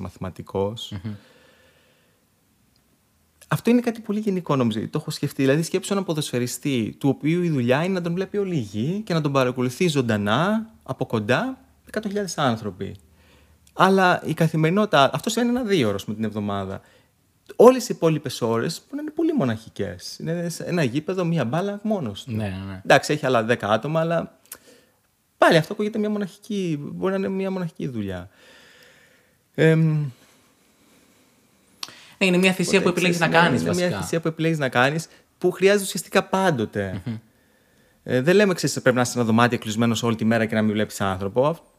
Αυτό πάλι είναι μια επιλογή που μπορεί να κάνεις, αλλά δεν είναι ότι είναι αναγκαστικό να ναι, την ναι, κάνεις. ναι, ναι. Ε, Κάποιες στιγμές πρέπει να είσαι μόνος, κάποιες άλλες στιγμές πρέπει, πρέπει να μην είσαι μόνος, να επικοινωνείς με άλλους, να λες τις ιδέες σου. Στις τάξεις που πηγαίνω, ξέρεις, έχω 300 άτομα. Οπότε, ξέρεις, δεν, δεν, σίγουρα τα μαθηματικά δεν είναι μοναχική διαδρομή, αλλά υπάρχει ο τομέας της μοναχικότητας σε αυτό. Αλλά όπως υπάρχει και σε οτιδήποτε άλλο κάνεις. Ναι, κατάλαβα. Ναι, οτιδήποτε μη συμβατικό που θες να γίνεις καλός σε αυτό, λογικά αναγκαστικά περνάς και από το κομμάτι του να είσαι λίγο πιο μόνος για να βελτιωθείς αυτό πρακτικά. Αλλά να σου πω κάτι, τι σημαίνει μη συμβατικό. Δηλαδή... Μη συμβατικό, όχι μη σημαντικό. Ναι, ναι, μη συμβατικό. Okay. Δηλαδή, ας πάρουμε μια συμβατική δουλειά. Γιατί αυτή να μην έχει κάποιο κομμάτι που, απαι... που... που, που έχεις μοναχικές στιγμές; Ε, θεωρώ ότι άπαξ και. ότι δεν έχει τόσο το κίνδυνο να βελτιωθείς πάρα πολύ σε αυτή τη δουλειά συνήθως. Δηλαδή, τώρα, εντάξει, μιλάω πολύ γενικά, αλλά πιστεύω ότι ας πούμε, αν βρεις μια δουλειά τύπου στα ΚΕΠ, που είναι και μια πιο αυτοματοποιημένη διαδικασία, δηλαδή κάνεις το, το ίδιο πράγμα καθημερινά, ε, δεν χρειάζεται να κάνεις έξτρα δουλειά σπίτι σου μετά. Οπότε κάνεις το 9-5 και μετά πας σπίτι σου και έχεις τη ζωή σου. Ενώ πούμε στον κλάδο σας ή στην κομμωδία, οπουδήποτε, ε, θα κάνεις και έξτρα εργατόρες για να γίνεις ακόμα καλύτερος. Από αυτήν την άποψη το λέω. Πάρα πολύ ωραία. Οπότε βασικά ξέρεις, καταλήγουμε στο το όλα είναι η ψυχολογία μας και πώς ε, ε, μέσα μας η σκέψη μας, ξέρεις, ε, ερμηνεύει τα πράγματα. Ένας άνθρωπος στο ΚΕΠ μπορεί να βλέπει 300 ανθρώπους, είναι όλοι όμως ξένοι. Mm. Οπότε μέσα του αυτή η δουλειά μπορεί να είναι πολύ μοναχική για αυτόν. Παρόλο που έρχεται σε επαφή με άλλους, δεν τους ξέρει. Ε, και είναι, ο εγκέφαλος τους μπλοκάρει αυτούς τους ανθρώπους. Οπότε η καθημερινότητά του να είναι εντελώς μοναχική. Μπορεί να έχει ένα συνεργάτη δίπλα του, ξέρεις, αλλά και πάλι μπορεί να αισθάνεται μοναχικά. Απ' την άλλη όμως, πάλι είναι τι γίνεται στη σκέψη μας. Μπορείς να σκεφτεί έναν ε, μαθηματικό, ας πούμε, πάλι που είναι στο γραφείο του ολομόναχο, αλλά σκέφτεται και προσπαθεί να καταλάβει φυσικά φαινόμενα. Οπότε εκείνη τη στιγμή, ξέρεις, δεν είναι ότι αισθάνεται μοναχικά, αισθάνεται ότι έχει όλο, όλο τον κόσμο μέσα στο μυαλό του. Δηλαδή, ναι, η μοναχικότητα είναι, είναι κάτι σχετικό. Mm-hmm. Ε, είχατε δυσκολευτεί ποτέ το ότι δυσκολεύεστε να βρείτε ανθρώπους να συζητήσετε για αυτό που κάνετε, επειδή είναι πολύ εξειδικευμένο. Αλλά θα μου πείτε, εντάξει, φαντάζομαι και στους κύκλους σας είχατε ανθρώπους που μπορούν να καταλάβαιναν τι κάνετε. Αλλά ας πούμε, όταν γυρνάγατε και βλέπατε παλιούς μαθητέ και σας λέγανε. Ναι, άξιο, ε, βασικά με έχει βοηθήσει αυτό το κομμάτι. Ε, Στους κύκλους μου σίγουρα υπάρχουν οι άνθρωποι εξορισμού με τους οποίους μπορώ να επικοινωνήσω. Ε, Ευτυχώς έχω και συνεργάτες που είναι πάρα πολύ σημαντικό. Ξέρεις, όχι μόνο στο κομμάτι της μοναχικότητας βοηθάει το ότι μιλάς για τη δουλειά στην οποία ασχολείσαι με άλλους ανθρώπους και συνεργάζεσαι, αλλά στο ότι ξέρεις, επιμερίζεις και τα προβλήματα. Εσύ θα κάνεις αυτό, εσύ το άλλο. Και πλέον έχουμε πολλές δυνάμεις που ασχολούνται στο ίδιο πρόβλημα. Οπότε το ίδιο πρόβλημα μπορεί να έρθει πιο γρήγορα. Οπότε εκεί υπάρχει και το κομμάτι της συνεργασίας που είναι πολύ σημαντικό. Αλλά τώρα, όσον αφορά του, τους φίλους μου, ε, ε, με έχει βοηθήσει το να σκεφτώ έτσι λίγο πιο απλοϊκά, αλλά, αλλά σωστά αυτά τα οποία ασχολούμαι για να μπορώ να τα εξηγήσω. Mm. Οπότε οι ίδιοι φίλοι μου με έχουν βάλει σε διαδικασία, ξέρεις. Ναι, κατάλαβα. Yeah. Οπότε στο κομμάτι της διδασκαλίας που κάνετε στο πανεπιστήμιο, σας έχει βοηθήσει η συναναστροφή με τους φίλους σας. Mm-hmm. Οκ, okay, πολύ σημαντικό. Ε, Εσείς ασχολείστε με τα θεωρητικά μαθηματικά, θεωρητική φυσική πρακτικά. Το οποίο, αν κατάλαβα καλά, είναι ε, αποδεικνύουμε πράγματα με καθαρά μαθηματικά, τα οποία όμως απαραίτητα δεν έχουμε ούτε παρατηρήσει ούτε δει ακριβώς. Δηλαδή, είναι κάτι που ισχύει καθαρά στο χαρτί και στο στυλό με μαθηματικά. Είναι εφικτό ε, να βγει μια μαθηματική θεωρία η οποία να στέκει μαθηματικά και μετά από χρόνια να έχουμε παρτισιακά δεδομένα που κάνει να αναιρέσει η ίδια πραγματικότητα. Έχει συμβεί αυτό; Πάρα πολύ ωραία. Εφικτό είναι. Ε, αν έχει συμβεί τώρα σε κάποιο συγκεκριμένο κομμάτι, ξέρεις, ειδικά υπάρχουν διάφορες θεωρίες στη θεωρητική φυσική που εκεί η μία συνήθως αναιρεί την άλλη πολύ σε κάποιες περιπτώσεις. Οπότε υπάρχουν ε, τέτοια παραδείγματα. Ένα πολύ μεγάλο παράδειγμα, ξέρεις, δεν έχω να σου πω, δηλαδή μια τεράστια θεωρία η οποία, ξέρεις, μελετιόταν για δεκα, δεκάδες, εκατοντάδες χρόνια και αναιρέθηκε, δεν υπάρχει. Ένα σαν εφαπτομενικά ένα τέτοιο παράδειγμα θα ήταν η νευτόνια βαρύτητα, όπου ο Νεύτωνας εξήγησε, ας πούμε, τι είναι η βαρύτητα, όχι τι είναι η βαρύτητα, αλλά πώς η βαρύτητα αλληλεπιδρά, ε, πώς τα σώματα αλληλεπιδρούν μεταξύ τους μέσω βαρύτητας. Έκανε ένα τύπο, αυτό το τύπο το, το διδασκόμαστε και στο Λύκειο. Και μετά από. Αυτό είναι το 1600, ξέρω. Και μετά το 1900, ο Αϊνστάιν έκανε κάτι εντελώς επαναστατικό. Τώρα, ο τύπος του Νεύτωνα για τη βαρύτητα και η ανάγκη για τη μελέτη αυτού του πράγματος και κατ' επέκταση της κίνησης των ουράνιων σωμάτων κτλ. Ε, οδήγησε στην ανακάλυψη πολλών μαθηματικών. Επί 300 χρόνια ουσιαστικά. Μετά ήρθε ο, Νεύτων, ο Αϊνστάιν, ο οποίος δεν θέλω να πω ανέρεσε τον ε, Νεύτωνα, τον βελτίωσε πάρα πολύ και τον επεκτεινε Οπότε κάποιος θα μπορούσε να θεωρήσει ένα τέτοιο παράδειγμα, αλλά σου λέω με αυτή την έννοια της ναι. επέκτασης και βελτίωσης, όχι ανέρεσης. Τώρα ο Αϊνστάιν έφερε καινούργια δεδομένα, έφερε ένα καινούργιο μοντέλο, μια καινούργια φυσική θεωρία. Αυτή η καινούργια φυσική θεωρία χρειάστηκε καινούργια μαθηματικά για να μπορείς να τη μελετήσεις. Και τώρα επί 100 χρόνια κάνουμε αυτή τη δουλειά. Αναλύουμε τα μαθηματικά της θεωρίας που εισήγαγε ο Αϊνστάιν. Mm-hmm. Τώρα μπορεί, ξέρεις, σε 200 χρόνια να έρθει κάποιος άλλος, ή σε δύο χρόνια, και να πει Α, εγώ θεωρώ ένα άλλο μοντέλο. Ξεκινάω από ένα άλλο μοντέλο, ε, σου δίνω άλλες αρχές και πάνω σε αυτές τις αρχές πρέπει να φτιάξεις μια άλλη μαθηματική θεωρία η οποία να μας ε, ε, εξηγήσει πώς αυτή η θεωρία, ξέρεις. Ε, ε, τι να κάνει ανάλυση αυτής της θεωρίας. Mm-hmm. Οπότε ξέρεις, τα μαθηματικά δεν είναι ότι ξεκινά ξεκινάς με την απόλυτη αλήθεια που υπάρχει στο σύμπαν. Ξεκινάς με κάποιες εξισώσεις που πιστεύεις ότι όταν τις λύσεις, αυτές οι εξισώσεις σου δίνουν την εξέλιξη ενός συστήματος, τη συμπεριφορά ενός συστήματος και ε, κάνει προχωράει στην ανάλυση αυτών των εξώσεων. Αλλά αυτή η εξίσωση την οποία, ε, στην οποία δίνεις τα μαθηματικά μπορεί να μην είναι η απόλυτα σωστή. Μπορεί να είναι απλά προσεγγιστική. Ναι, ναι. ναι. Θες να ξέρεις να μελετήσεις την τροχιά ενός πλανήτη, να σου δώσω εγώ μία εξίσωση που αν τη λύσεις θα βρεις την τροχιά. Αλλά εν τέλει αυτό που βρεις να είναι μια προσέγγιση της τροχιάς, όχι ακριβώς το ίδιο. Και άρα θα πρέπει να σου έχω δώσει εγώ μια άλλη εξίσωση την οποία θα μελετήσεις. Άρα στα μαθηματικά η φυσική δίνει τις εξισώσεις και τα μαθηματικά μετά τις λύνουν. Ο Νεύτωνας έδωσε μία εξίσωση στα μαθηματικά και τα μαθηματικά έδωσαν την ανάλυση τους. Ο Αϊνστάιν έδωσε μία άλλη εξίσωση στα μαθηματικά, πολύ διαφορετική, που σε κάποιες περιπτώσεις ε, συνδέεται με την εξίσωση του Νεύτωνα, αλλά σε κάποιες άλλες περιπτώσεις είναι πολύ διαφορετικά τα αποτελέσματα και τα μαθηματικά ξέρεις, προσπαθούν να την αναλύσουν. Αυτό, okay, αυτό είναι, είναι μέρος της εξέλιξης πάλι των πραγμάτων. Και εμείς είμαστε στο κομμάτι, ξέρεις, παίρνουμε ό,τι μας έχει δώσει ο Αϊνστάιν και το μελετάμε μαθηματικά να δούμε τι μπορούμε να, ξεζουμίσουμε από αυτό. Ε, πριν αναλύσουμε κάποιους ε, όρους για να καταλάβει και την, την μετέπειτα συζήτησή μας, θέλω να σταθούμε λίγο στην ε, θεωρία σας, τη δικιά σας. Ε, αρχικά, πώς νιώσατε όταν βάλετε την τελευταία τελεία στο paper, δηλαδή. Εγώ, ας πούμε, όταν έλυσα το Δέλτα θέμα Πανελληνίων Μαθηματικών, λέω εντάξει, σίγουρα έχω κάνει λάθος. Και το ξανακοίταγα και τέτοια. Εσείς πώς νιώσατε όταν τελείωσε και νιώσατε ότι κάτι δεν μπορεί να μην πάει καλά, ότι βρήκα κάτι τόσο τεράστιο που δεν ξέρω ή το, δεν ξέρω πώς λειτουργεί αυτό. Και γενικότερα πώς ήταν το κομμάτι; Βασικά, ξέρετε μου δημιουργεί απορία. Εσείς διαισθητικά είχατε, ας πούμε, μια υπόθεση που λέτε Α, λογικά στις ακραίες μορφές ισχύει αυτό, πάμε να το αποδείξουμε. Ή μελετάγατε όλο το θέμα και τυχαία πέσατε πάνω σε αυτό που εν τέλει αποδείξατε; Πάρα πολύ ωραία ερώτηση. Οπότε ξέρεις, για να σου απαντήσω σε αυτή, δεν μπορώ να πάω τη στιγμή που βάλα την τελεία. Mm-hmm. Πρέπει να σου πω τι έγινε τη στιγμή που άρχισα να γράφω. Ναι, ναι, ναι. Οπότε θα πάμε πίσω στον άνθρωπο που σου είπα ότι μου έχει καθορίσει τη ζωή μου, που ήταν ο καθηγητής μου, ο Μιχάλης Οδαφέρμος.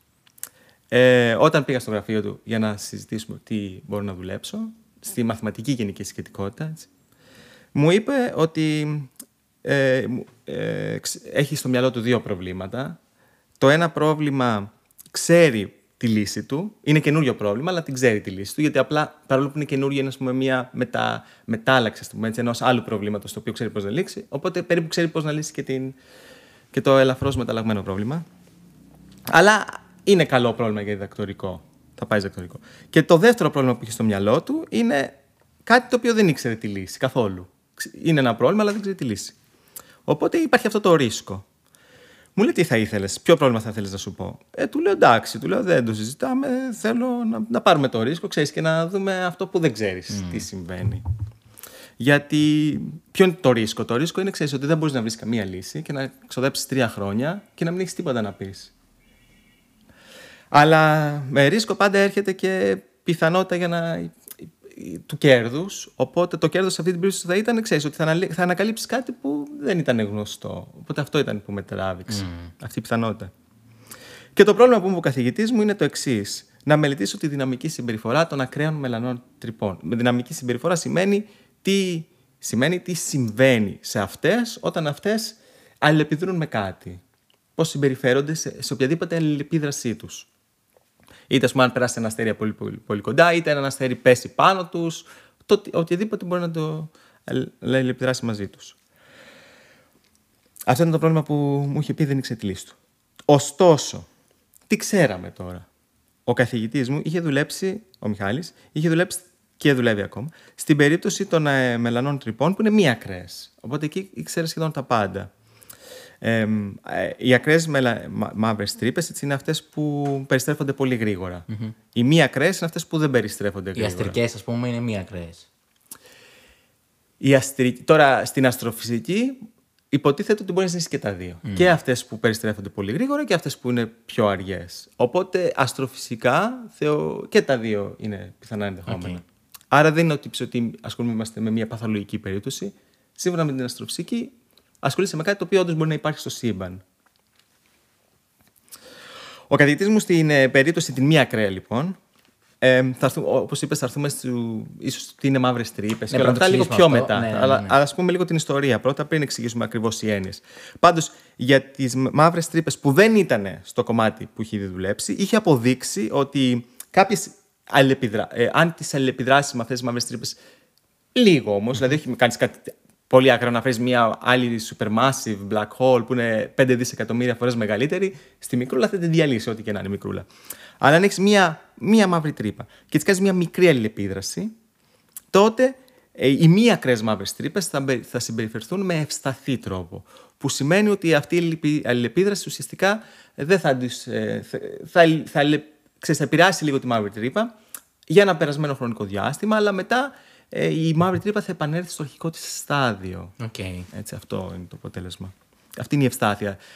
Κάτι είναι ευσταθές όταν το αλληλεπιδράς μαζί του, αλλά αυτό το πράγμα επανέρχεται στην αρχική του ισορροπία μετά mm-hmm. την αλληλεπίδραση. Ενώ στο δικό σου παράδειγμα αποδείξατε ότι ουσιαστικά δεν επανέρχεται στην αρχική θέση. Ωραία, θα φτάσουμε εκεί. Εντάξει, συγγνώμη, συγγνώμη. Όχι, όχι, όχι, πας πολύ καλά. Οπότε, ε, εγώ αυτό προσπάθησα. Ο Μιχάλης λοιπόν μου είπε να κάνεις την ακραία περίπτωση που δεν, οι δικές του τεχνικές δεν δουλευαν σε αυτή την περίπτωση. Οπότε το πρώτο πράγμα που έκανα είναι να προσπαθώ να αποδείξω ότι και οι ακραίες είναι ευσταθείς μαύρες τρύπες. Δηλαδή, ε, χρησιμοποιώντας όσο πιο πολύ μπορώ τις τεχνικές του καθηγητή μου. Εκεί είχα κολλήσει λοιπόν 1,5-2 χρόνια. Οπότε είμαστε στο κακό.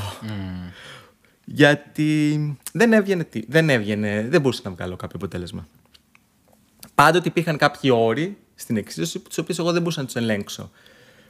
Και αν δεν μπορούσα να τους ελέγξω, σημαίνει ότι δεν μπορούσα να αποδείξω την ευστάθειά τους. Δεν μπορούσα να αποδείξω ότι ξανά επανέρχεσαι στην αρχική σου κατάσταση. Και μία μέρα έγινε το μεγάλο μπαμ, ας πούμε, και λέω κάτσε. Έχω χάσει δύο χρόνια. Προσπαθώ να αποδείξω ότι αυτά τα πράγματα θα επανέλθουν στην αρχική τους κατάσταση. Αυτοί οι όροι συγκεκριμένοι δεν μπορώ να τους ελέγξω με τίποτα μήπως αυτό που προσπαθώ να αποδείξω δεν ισχύει. Και άρα προσπαθώ να αποδείξω το ένα είναι ίσον δύο. Ναι. Αυτό δεν θα αποδειχθεί ποτέ. Γιατί δεν ισχύει. Και λέω, κάτσε, αν, αν λοιπόν δεν ισχύει αυτό που προσπαθώ να αποδείξω, τότε τι μπορεί να ισχύει; Μπορεί να ισχύει ότι οι μαύρες τρύπες αυτές δεν επανέρχονται στην αρχική τους κατάσταση. Και άρα αυτοί οι όροι που προσπαθώ εγώ να ελέγξω δεν ελέγχονται. Και τι σημαίνει, ας πούμε, λίγο πιο συγκεκριμένα; Ε, αυτοί οι όροι, ας πούμε, ότι προσδιορίζουν την απόσταση που είχες αρχικά με την απόσταση που έχεις ε, τελικά. Mm-hmm. Κάπως έτσι. Αρχική μείον τελική σου κατάσταση. Αν αποδείξεις ότι αυτή η κατάσταση πάει στο 0, τότε αρχικά μείον τελικά πας στο 0, δηλαδή τελικά πας στο αρχική σου κατάσταση. Και αυτό mm-hmm. είναι ευσταθή. Και αυτή είναι η όρη που δεν μπορούσα να, να, να προσδιορίσω. Να, να ελέγξω.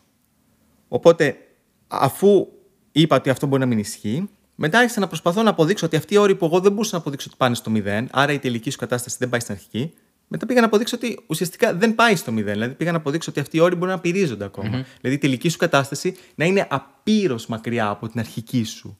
Έτσι, αυτό που ήθελα να πω τελικό μείον αρχικό είναι 0. Ναι, ναι. Πλέον προσπαθούσα να αποδείξω ότι τελικό μείον αρχικό είναι άπειρο. Το ακριβώς αντίθετο. Και αυτό έβγαινε σε ένα απόγευμα. Όχι. Αυτό. αυτό. δηλαδή πραγματικά. Τι λέτε; στη- Βγήκε σε ένα απόγευμα. Γι' αυτό, γι' αυτό Απίστευτο. σου λέω. Ε, όταν θέτεις το πρόβλημα με την τελικώς σωστή του μορφή, βλέπεις ότι όλα. Απίστευτο. Προφανώς όλες οι προηγούμενε αποτυχίες που είχα στην ε, διάρκεια ξέρεις, του να αποδείξω αυτό το πρόβλημα για δύο χρόνια με βοήθησαν πάρα πολύ γιατί Ναι, εντάξει, ξέρεις, προφανώς. ήξερα τι πρέπει να κάνω. Πω- Να σα ρωτήσω κάτι, συγγνώμη τώρα. Ε, σας ενόχλησε και λίγο αυτό. Γιατί ας πούμε, εγώ π.χ.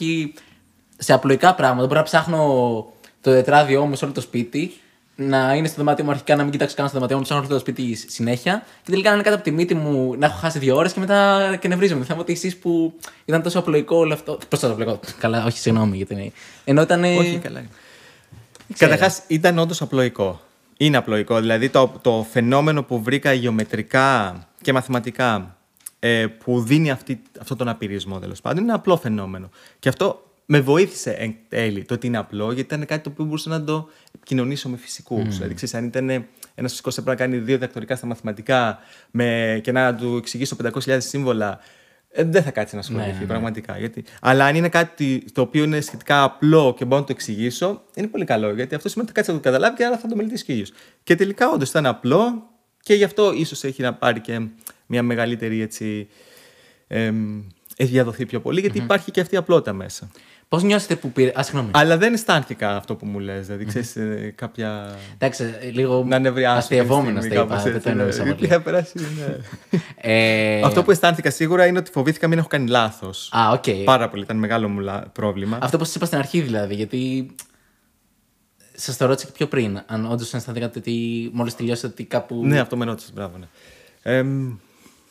Εμ, αυτό ήταν μεγάλο μου άγχος και δεν σου κρύβω, ήταν άγχος για δύο χρόνια περίπου, μέχρι που βγήκε η πρώτη εργασία, η οποία έχτιζε πάνω σε αυτό. Μάλιστα από καθηγητές που μου κάνανε μάθημα στο μεταπτυχιακό μου στο Cambridge. Πω, πω. Ε, και εντάξει, από τη στιγμή που, λέω, αυ- από τη στιγμή που κάνανε αυτοί, επιβεβαιώσανε και το επεκτείνανε, λέω εντάξει, είναι σωστό, λογικά, δεν θα το είχαν βρει αν Ναι, ναι, ναι, ναι. κάποιο λάθος. Αυτό ήθελα να Οπότε σα κάπου ρωτήσω. εκεί ηρέμησα. Πώς αισθανθήκατε που και που πήρε το όνομά σας ε, η αστάθεια που βρήκατε, αλλά και το γεγονός ότι βγήκαν καινούρια papers βάσω- πάνω στη φιλιά σας. Δεν ξέρω, μου, μου είναι. Παίζει ένα πολύ μεγάλο. Όπως πάντα, ξέρεις, για να έχουμε μια σφαιρική εικόνα, πρέπει να δούμε και τα καλά και τα κακά. ε. Το διδακτορικό μου διήρκησε περίπου 5 χρόνια, 4-5 χρόνια. Η δουλ- η- Είχαμε γνώση αυτού του πράγματος στα 3 χρόνια. Τώρα, στον 3,5 χρόνο, ας πούμε, στο προς τέταρτο χρόνο, ξέρεις, άρχισα να δίνω κάποιες ομιλίες. Ε, κυρίως σε μαθηματικά συνέδρια. Πάω σε ένα μαθηματικό συνέδριο, όπου έρχεται ένας καθηγητής από το Max Planck Institute, που ήταν σίγουρα ένα από τα Institute στα οποία ήθελα να κάνω εγώ μεταδιδακτορικό. Και στο τέλος της ομιλίας μου μου είπε Ποιος ενδιαφέρεται για αυτές τις μαύρες τρύπες; Στο μεταξύ, ξέρεις, στη μαθηματική κοινότητα δεν είναι γνωστό ότι όντως αστροφυσικά υπάρχουν ε, ε, δεδομένα ότι μπορεί να υπάρχουν αυτές τις μαύρες τρύπες. Και ωραία, έχεις κάνει αυτό, αλλά δεν μας ενδιαφέρει. Μου το είπε έτσι ξεκάθαρα, πολύ ομά. Είναι και από τη Βόρεια Αμερική, οπο- ε, λέω, από τη Βόρεια Ευρώπη, οπότε καταλαβαίνεις να μιλήσει ομά, δεν έχουν πρόβλημα. Και μου μίλησε κάπως απότομα ότι αυτό δεν έχει ενδιαφέρον. Οπότε στεναχωρήθηκα πάρα πολύ, γιατί καταλαβαίνετε, ήταν η πρώτη δουλειά που είχα κάνει και η μοναδική ουσιαστικά. Και, ήταν και μου το έλεγε ένας άνθρωπος στον οποίο ήλπιζε ότι θα μου δώσει δουλειά μετά από κάποιους μήνες. Οπότε τα πράγματα ξεκίνησαν άσχημα. Ήταν η πρώτη μου ουσιαστικά επαφή με το να, να λέω το, το αποτέλεσμα αυτό στην κοινότητά μου. Πολύ άσχημο για μένα.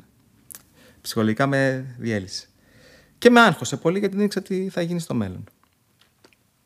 Τελικά, ξέρεις, ε, προχώρησα με κάποια άλλα αποτελέσματα, συγκέντρωσα ένα κρίσιμο αριθμό αποτελεσμάτων και έκανα αίτηση στην Αμερική, οπότε όχι ε, πλέον σε, σε, σε αυτό το μέρος που λέγαμε πριν, και έγινα δεκτός και προχώρησα εκεί.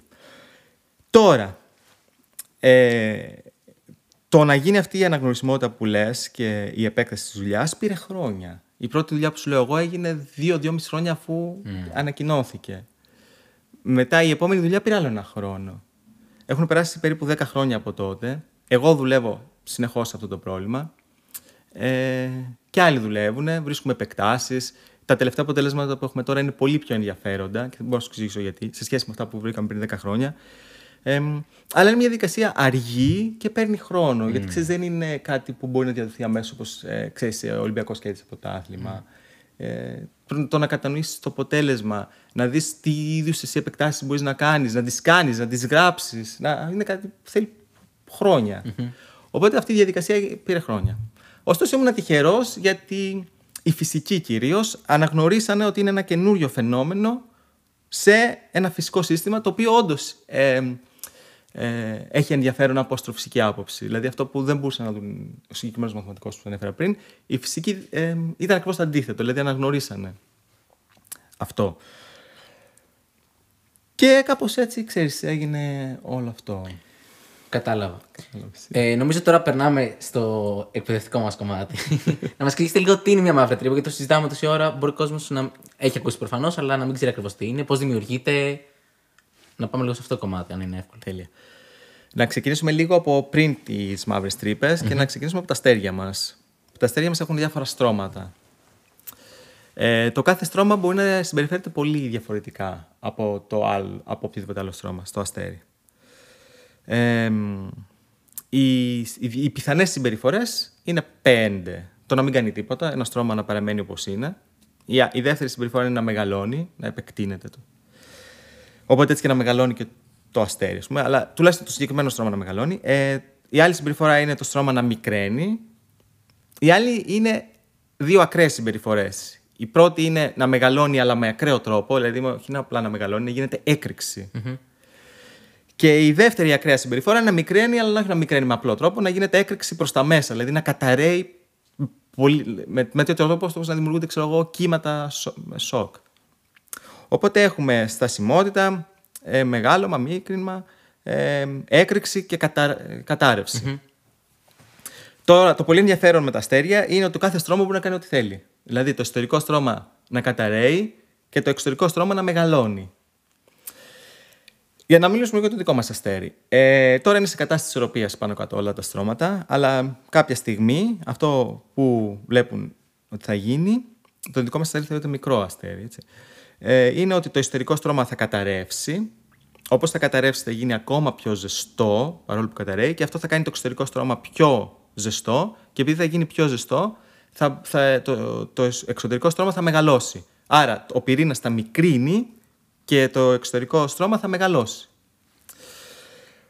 Και όπως μεγαλώνει το δικό μας αστέρι, όταν θα μεγαλώσει, θα φτάσει λέει μέχρι τη γη περίπου, ε, αυτό θα προκαλέσει, ξέρεις, το, τα εξωτερικά στρώματα να αρχίζουν να χάνουν μάζα, δηλαδή να διαφεύγουν από, το, από τον ήλιο. Και έτσι ο ήλιος θα χάσει πλέον μάζα, όπως και άρα όπως μεγαλώνει χάνει τη μάζα και αυτό ε, ξέρεις, το, το, το, κάνει να αντιστρέφει αυτή τη διαδικασία και αρχίζει και μικραίνει πάλι. Και έτσι θα μικρύνει και θα φτάσει σε κάποια κατάσταση ισορροπίας και θα μείνει εκεί για πάντα. Οπότε, ξέρεις, δεν, δεν κάνει κάτι ακραίο. Ούτε θα κάνει κάτι ακραίο το δικό μας αστέρι. Ναι, ότι ο ήλιο δεν θα γίνει μαύρη τρύπα. Δεν θα γίνει μαύρη τρύπα, ούτε κάτι πιο. Θα γίνει κάτι που λέγεται λευκός νάνος, ας πούμε. Ούτε κάτι ξέρεις, κοντά στη μαύρη τρύπα. Δηλαδή, θα γίνει κάτι που θα φτάσει σε μια κατάσταση ισορροπίας και θα μείνει εκεί, ξέρω, υποτίθεται για πάντα. Οπότε αυτή ήταν η πιο απλή περίπτωση. Πιο ε, ξέρεις, ακραίες περιπτώσεις, ωστόσο όμως είναι σύνηθες, είναι τα εξωτερικά στρώματα να μεγαλώσουν πιο πολύ, το εσωτερικό στρώμα να, να μικρύνει πιο πολύ. Ε, αυτό έχει, ξέρεις, έχει να κάνει και σχέση με το τι είδους στοιχεία αποτελούν το κάθε στρώμα. Δηλαδή, αν έχεις υδρογόνο, αυτό θέλει λίγη ενέργεια για να κάνεις μια πυρηνική ε, αντίδραση. Ε, ενώ αν έχεις κάποιο πιο βαρύ στοιχείο, όπως ας πούμε το άζωτο, ο χρυσός, το σίδηρος, αυτό απαιτεί πιο πολύ ενέργεια. Οπότε πιο δύσκολα θα επιδράσει και πυρηνικά. Αυτά τα στρώματα, ξέρεις, το τι θα καθορίσει το τι θα κάνουν στα αστέρια μας, είναι δύο πράγματα. Πρώτον είναι η βαρύτητα, οπότε έλκονται προς το, προς το, το ένα έλκει το άλλο, οπότε τελικά έλκονται προς το κέντρο τους. Και η δεύτερη δύναμη είναι η εξωτερική δύναμη που είναι λόγω της έκρηξης που γίνεται την πυρηνική αντίδραση. Οπότε είναι αυτές οι δύο δυνάμεις που κοντραχτυπιούνται. Και όποια νικήσει, ξέρεις, είναι αυτό που θα, θα προσδιορίσει τι θα κάνει το αντίστοιχο στρώμα. Τώρα, να δούμε μια περίπτωση η οποία δεν θα οδηγήσει σε μαύρη τρύπα, αλλά είναι συνηθής περίπτωση. Αυτή είναι όπου το εσωτερικό στρώμα ξέρεις, καταραίει πολύ λόγω της βαρύτητας και επειδή τα στοιχεία εκεί είναι πιο βαριά, δεν, κάνουν, δεν, δεν ε, αντιδρούν πυρηνικά τόσο πολύ, οπότε, αλλά η βαρύτητα υπάρχει, ε, οπότε ξέρεις, αυτό καταραίει πάρα πολύ και φτάνει σε ένα σημείο που επειδή καταραίει τόσο πολύ, αναγκάζει πλέον και τα εξωτερικά στρώματα και αυτά να καταρρεύσουν μαζί του. Ενώ αυτό είναι σε αντίθεση με αυτό που σου είπαμε τον ήλιο πριν, ότι ξέρεις, θα καταρρεύσει το εσωτερικό και το εξωτερικό θα ναι, μεγαλώσει. Ναι, ναι. Τώρα καταραίει το εσωτερικό, καταραίει και το εξωτερικό. Αλλά σε κάποια στιγμή έχει καταρρεύσει τόσο πολύ το εσωτερικό που φτάνει σε μια κατάσταση ισορροπίας. Δηλαδή, όχι μαύρη τρύπα ή κάτι άλλο, αλλά είναι σε μια κατάσταση ισορροπίας. Και έτσι το εσωτερικό κάποια στιγμή γίνεται ένας Το εξωτερικό όμως συνεχίζει να καταραίει και συναντάει αυτόν τον τοίχο. Και όπως συναντάει αυτόν τον τοίχο, δημιουργείται, ξέρω εγώ, μια αντίδραση. Όπως μια μπάλα χτυπάς στον τοίχο, αυτή θα, θα επιστρέψει πίσω. Οπότε, όπως το εξωτερικό στρώμα τώρα καταραίει και συναντάει το εσωτερικό στρώμα που έχει δημιουργηθεί ο τοίχο τώρα, ξέρεις, το εξωτερικό στρώμα τώρα αντιστρέφει την κατάρρευσή του, τη σμίκρινσή του και πλέον αρχίζει και κρίνεται προς τα έξω. Και μια τέτοια κατάσταση δημιουργεί το supernova. Mm. Είναι το supernova που λέμε. Οπότε, αφού έχει γίνει η έκρηξη του εξωτερικού στρώματος, ξέρεις, ε, όλα αυτά τα εξωτερικά στοιχεία πλέον έχουν διαδοθεί στο γύρω κόσμο και γίνονται τροφή για μελλοντικά αστέρια κτλ. Για πλανήτες και όλα αυτά. Και το εσωτερικό αστέρι έχει φτάσει πάλι σε μια κατάσταση ισορροπίας, την οποία δεν είναι λευκό νάνος που είπαμε πριν του, που θα είναι το δικό μας ήλιος, είναι μια κατάσταση ε, νετρονίων. Mm. Πάλι αυτά είναι πολύ ε, συμπυκνωμένα, αλλά ε, είναι σε κατάσταση ισορροπίας. Τώρα, μπορείς να παίξεις παιχνίδια με τα στρώματα, με τις συμπεριφορές τους, θα μικρύνουν, θα μεγαλώνουν. Όλα τα ενδεχόμενα είναι Το ένα να μεγαλώνει, το άλλο να μικραίνει, το ένα να καταραίει, το άλλο να κάνει έκρηξη. Όλα είναι πιθανά.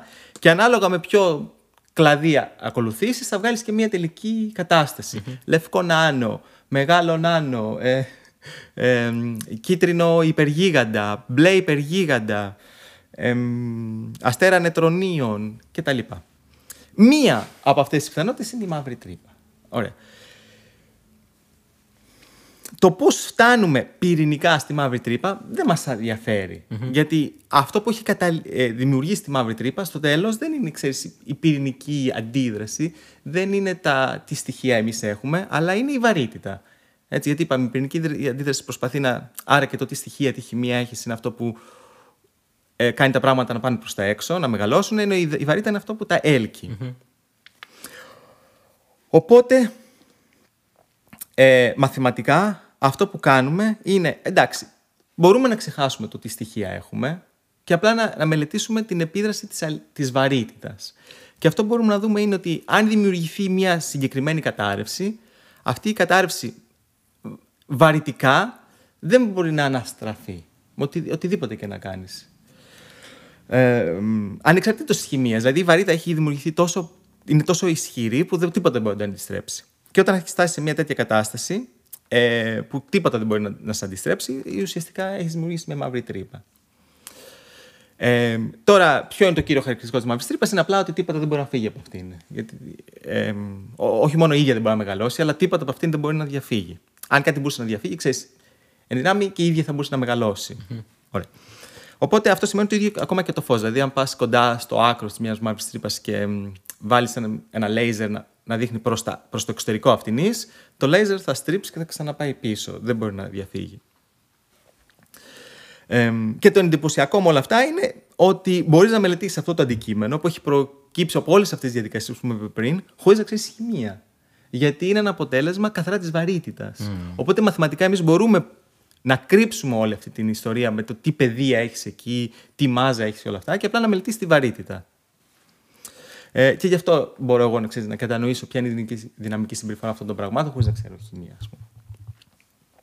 Οπότε οι μαύρες τρύπες είναι ένα αποτέλεσμα συγκεκριμένων διαδικασιών σε ένα αστέρι που οδήγησαν σε, στη βαρυτική του κατάρρευση, αλλά είναι τόσο ισχυρή, είναι τόσο ακραία, που η βαρύτητα είναι τόσο ισχυρή που ξέρεις, ε, τίποτα δεν μπορεί να διαφύγει. Το οτιδήποτε δηλαδή είναι ασήκωτο, έχει άπειρο βάρος, ας το πούμε έτσι.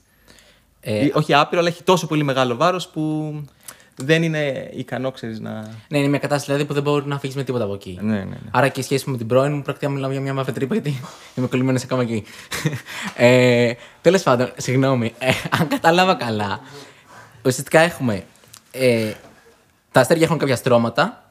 Σωστά; Τέλεια. Και αν σ- σ- ουσιαστικά πεθάνει ένα αστέρι, RIP, ε, υπάρχουν κάποιες πιθανές επιλογές που μπορεί να συμβεί. Τέλεια. Είναι το Supernova, ο Νάνος, ο αστέρας Νετρονίων Τέλεια. Και η μαύρη τρύπα. Και η μαύρη τρύπα. Βέβαια το Supernova και ο, το, δηλαδή ξέρεις, ε, σχετίζονται κάποια από αυτά. Με το Supernova μπορεί να καταλήξει το ιστορικό της ε, έκρηξης Supernova, καταλήγει σε αστέρα νετρονίων ή κάποια άλλα πράγματα, αλλά ναι, έχεις όλες αυτές τις πιθανότητες. Ε, μ, τώρα, ας δούμε τα δύο ακραία, έτσι. Ε, το ένα ακραίο είναι το Supernova, που είπαμε μάζα διαχέεται στο γύρο κόσμο και μάλιστα ε, επειδή η έκρηξη αυτή είναι τόσο ισχυρή, είναι, ουσιαστικά είναι πιο ισχυρή από τις πυρηνικές αντιδράσεις που γίνονται στο εσωτερικό ενός ε, αστέρα. Ε, είναι τόσο ισχυρές λοιπόν η έκρηξη στην έκρηξη του Supernova, που εκεί δημιουργούνται ακόμα πιο βαριά ε, στοιχεία, που δεν θα ήταν δυνατόν να δημιουργηθούν ξέρω εγώ, στο εσωτερικό του αστέρα. Οπότε δημιουργούνται στοιχεία όπως ο χρυσός και τέτοια πράγματα. Οπότε θέλω να σου πω, δηλαδή, ένα, ένα αστέρι που καταλήγει να γίνει supernova θα, θα δώσει τριγύρω του τα, αντι- τα στοιχεία που, χρειαζο, που χρειάζεται ας πούμε, για να δημιουργηθεί η ζωή, να δημιουργηθούν πλανήτες και να δημιουργηθεί και η ζωή. Οπότε με αυτή την έννοια εμ, οι, οι αστέρες που, κατα- που δεν καταλήγουν σε μαύρη τρύπα και κυρίως καταλήγουν σε supernova είναι γενναιόδε, γε- γενναιόδωρα αστέρια. Από την άλλη, και γι' αυτό έκανα αυτή την εισαγωγή, οι μαύρες τρύπες είναι ακριβώς το αντίθετο. Είναι άπληστε και τα θέλουν όλα τόσο πολύ για τον εαυτό τους, που στο τέλος, ξέρεις, δεν δίνουν τίποτα και καταραίουν ε, από τη στιγμή που ξέρεις, τα έχουν πάρει όλα ε, και προσπαθούν να τα πάρουν όλα όσο σε πιο μικρό χωρικό ε, διάστημα γίνεται, που ξέρεις, μετά ε, έχει έρθει το αντίθετο, το αντίθετο. Δηλαδή έχουν φτάσει σε μια κατάσταση που ξέρεις, δεν, δεν μπορούν να δώσουν τίποτα άλλο πλέον και είναι σε μια κατάσταση κατάρρευσης, Χωρίς να έχουν. Είναι πολύ ποιητικό αυτό, ότι από τη μία έχουμε κάτι το οποίο δημιουργεί και την άλλη κάτι που καταστρέφει εισαγωγικά. Βέβαια, εντάξει, όπως είπαμε, τα πάντα είναι πιθανά. Ξέρεις, μπορείς να δημιουργήσεις μια μαύρη τρύπα χωρίς να έχεις supernova. Μπορείς να δημιουργήσεις μια μαύρη τρύπα με supernova. Ε, οπότε ξέρεις, μπορείς και να δώσεις αλλά και να πάρεις. Ναι, ναι. Δηλαδή, στο τέλος όλα τα είναι πιθανά, αλλά η μαύρη τρύπα είναι ας πούμε, το πιο ακραίο παράδειγμα όπου ξέρεις, ε, ναι, έχεις δημιουργήσει κάτι που τίποτα πλέον δεν μπορεί να διαφύγει από εκεί. Είπατε ότι ακόμα και το φως, αν περάσει τον ορίζοντα γεγονότων, δεν μπορεί να διαφύγει από τη μαύρη τρύπα. Εμείς πρόσφατα, το 2019, αν δεν κάνω λάθος, βγάλαμε την πρώτη φωτογραφία μαύρης τρύπας. Σωστά. Η φωτογραφία ήταν με φλα, γιατί φαντάζομαι να βάλουμε φλα. δεν ξέρω, θα τραβήξει τη φωτογραφία και θα τραβήξει την πλανήτη. Δεν ξέρω πώς γίνεται. Αστείευαμε. Αλλά θέλετε να μιλήσουμε για τη φωτογραφία της μαύρης τρύπας. Είναι από τα μεγαλύτερα γεγονότα που έχουν γίνει ουσιαστικά. Και αν κατάλαβα καλά, ουσιαστικά έγινε. Τώρα θα το πω πολύ. Θα το πω λάθος, μάλλον. Αν κάνω λάθος, διορθώστε με. Ε, Αν κατάλαβα καλά, συγχρονίσαμε τηλεσκόπια Ναι, και βγάλαμε φωτογραφία με τηλεσκόπια, κάτι τέτοιο. Ναι, ναι. Συγχρονίζεις ε, τηλεσκόπια γύρω από τη γη, ε, κοιτώντας ένα συγκεκριμένο κομμάτι, γιατί ξέρεις. Ε, ε, ουσιαστικά ε, ένα τηλεσκόπιο δεν αρκεί για να δεις τόσο μακριά και να μπορείς να μεγαλώσεις μια περιοχή που είναι τόσο μακριά. Οπότε ε, θέλεις να έχεις ένα τηλεσκόπιο, θα σου πω, ένα τηλεσκόπιο γιατί δεν αρκεί; Γιατί ένα τηλεσκόπιο είναι κάπου τόσο μεγάλο. Ωραία. Οπότε πόσο φως μπορεί να πάρει μέσα του, τόσο. Άρα, δε, δε- ξέρεις, ε, δε- όσο πιο πολύ μακριά πας, τόσο πιο λιγότερο φως μπορείς να πάρεις, γιατί το, το φως διαχέεται. Οπότε, όσο μεγαλώνει το μάτι του τηλεσκόπιου, εντάξει, τόσο το καλύτερο. Αλλά αν θες να πας πολύ πολύ μακριά και να δεις πολύ, πολύ καθαρά, ξέρεις, τότε πρέπει να έχεις ένα τεράστιο μάτι. Γιατί είσαι πολύ μακριά, έτσι, άρα πρέπει να, έχεις, να παίρνεις όσο πιο πολύ φως μπορείς. Άρα, ποια ήταν η ιδέα τους; Η ιδέα τους είναι εντάξει, ένα τηλεσκόπιο δεν μας κάνει, αλλά για σκέψου να είχαμε ένα τηλεσκόπιο το οποίο το άνοιγμά του είναι όσο είναι όλη η γη. Τότε θεωρητικά είδανε ότι μπορείς να κοιτάξεις, να, να, να δημιουργήσεις την ευκρίνεια που χρειάζεσαι, ώστε να δεις ε, τη μαύρη- να δεις, ας πούμε, μια μαύρη τρύπα ή τέλος πάντων την περιοχή γύρω από αυτή τι συμβαίνει. Αυτό θα είναι αντίστοιχο το να δεις, ξέρω εγώ, ένα μπαλάκι του τέννη στο φεγγάρι, κάτι τέτοιο νομίζω η αναλογία είναι. Δηλαδή, ένα, με ένα τηλεσκόπιο είναι εντελώς αδύνατο. Τότε μπορούν να δουν, ξέρεις, τη, τη σημαία. Ναι, ναι, ναι. Πώς, πόσο μάλλον κάτι πολύ μικρό. Αλλά αν είχες ένα τηλεσκόπιο πολύ πολύ μεγάλο, ξέρεις, θα μπορούσες να δεις ε, τέ, τέτοιες λεπτομέρειες. Οπότε, Αυτή είναι η ιδέα. Θέλουμε να κάνουμε ένα τηλεσκόπιο που ανοίγει όσο να ανοίγει η γη. Μπορούμε, προφανώς όχι. Άρα τι κάνουμε; Πάμε και βάζουμε 50 τηλεσκόπια σε όλα τα σημεία της γης. ετσι Και ε, αντί να έχω ένα που να μου κάνει τη δουλειά, έχω 50 σε όλη τη γη. Θα μου πεις βέβαια αυτά είναι 50, ναι, αλλά τι γίνεται ενδιάμεσα; Ενδιάμεσα είναι τα μοντέλα. Οπότε παίρνεις την πληροφορία από τα 50 αυτά τηλεσκόπια και προσπαθείς εσύ ο ίδιος πλέον να συμπεράνεις πώς ε, μπορώ να τα ενώσω όλα αυτά, σαν να ήταν ένα Και αυτό γίνεται καθαρά με τα μοντέλα, τα μαθηματικά και όλα αυτά. Ε, αλλά αυτή ήταν η ιδέα τους. Γι' αυτό χρειαζόταν ένα συγχρονισμός. Ναι. Και ξέρεις, αν εκεί ξέρεις, ε, βάλεις στο μοντέλο το τι βλέπει ένα τηλεσκόπιο στο βόρειο πόλο και βάλεις το τι βλέπει το ένα τηλεσκόπιο στο νότιο πόλο, αλλά αυτοί οι δύο εικόνες διαφέρουν κατά 5 δευτερόλεπτα, τότε έχει καταστραφεί. Γιατί η ιδέα είναι, ξέρεις, να βλέπουν τι, τι γίνεται την ίδια στιγμή. Για να είναι ένα τηλεσκόπιο. Ε, γιατί η παραμικρή μεταβολή, ξέρεις, θα, σου, θα σου καταστρέψει αμέσως τα συμπεράσματα που βγάζεις για το τι γίνεται εκεί που δεν μπαίνεις εσύ φως και πρέπει να τα συμπεράνεις από μόνος σου. Mm-hmm. Δηλαδή στην περιοχή που δεν ανακαλύπτονται από τα τηλεσκόπια. Οπότε γι' αυτό χρειάζεται τέλειο συγχρονισμό, ώστε να είσαι όσο πιο κοντά μπορείς, να προσωμιώσεις την κατάσταση όσο πιο καλά μπορείς, του να έχει ένα τηλεσκόπιο. Ακούγεται πάρα πολύ εντυπωσιακό. Και δεν ξέρω και πώς έγινε με τηλέφωνα, γιατί μέχρι και υπάρχει και χρονοκαθυστέρηση και τι να έγινε. Αλλά αυτό που είναι ουσιαστικά ίσως λίγο πιο μεγάλο, να σου πω την αλήθεια, mm-hmm. κατά την άποψή μου, είναι ε, αυτό, που γίνεται, αυτό που έγινε για να δοθεί το Νόμπελ της Φυσικής το 2017, που είναι η βαρυτική ανείχνευση, όχι η οπτική, mm-hmm. η βαρυτική ανείχνευση των μαύρων τρυπών. Ε, όταν οι δύο μαύρες τρύπες ε, συγκρούονται, ε, τη στιγμή της συγκρούσης γίνεται μια πολύ μεγάλη έκρηξη. Αυτή, αυτή είναι, η έκρηξη είναι τόσο μεγάλη που δημιουργεί ας πούμε, βαρυτικά κύματα. Και αυτά τα κύματα είναι τόσο ισχυρά που αλλάζουν, ε, μπορούμε να, τα αντιληφθούμε εμείς.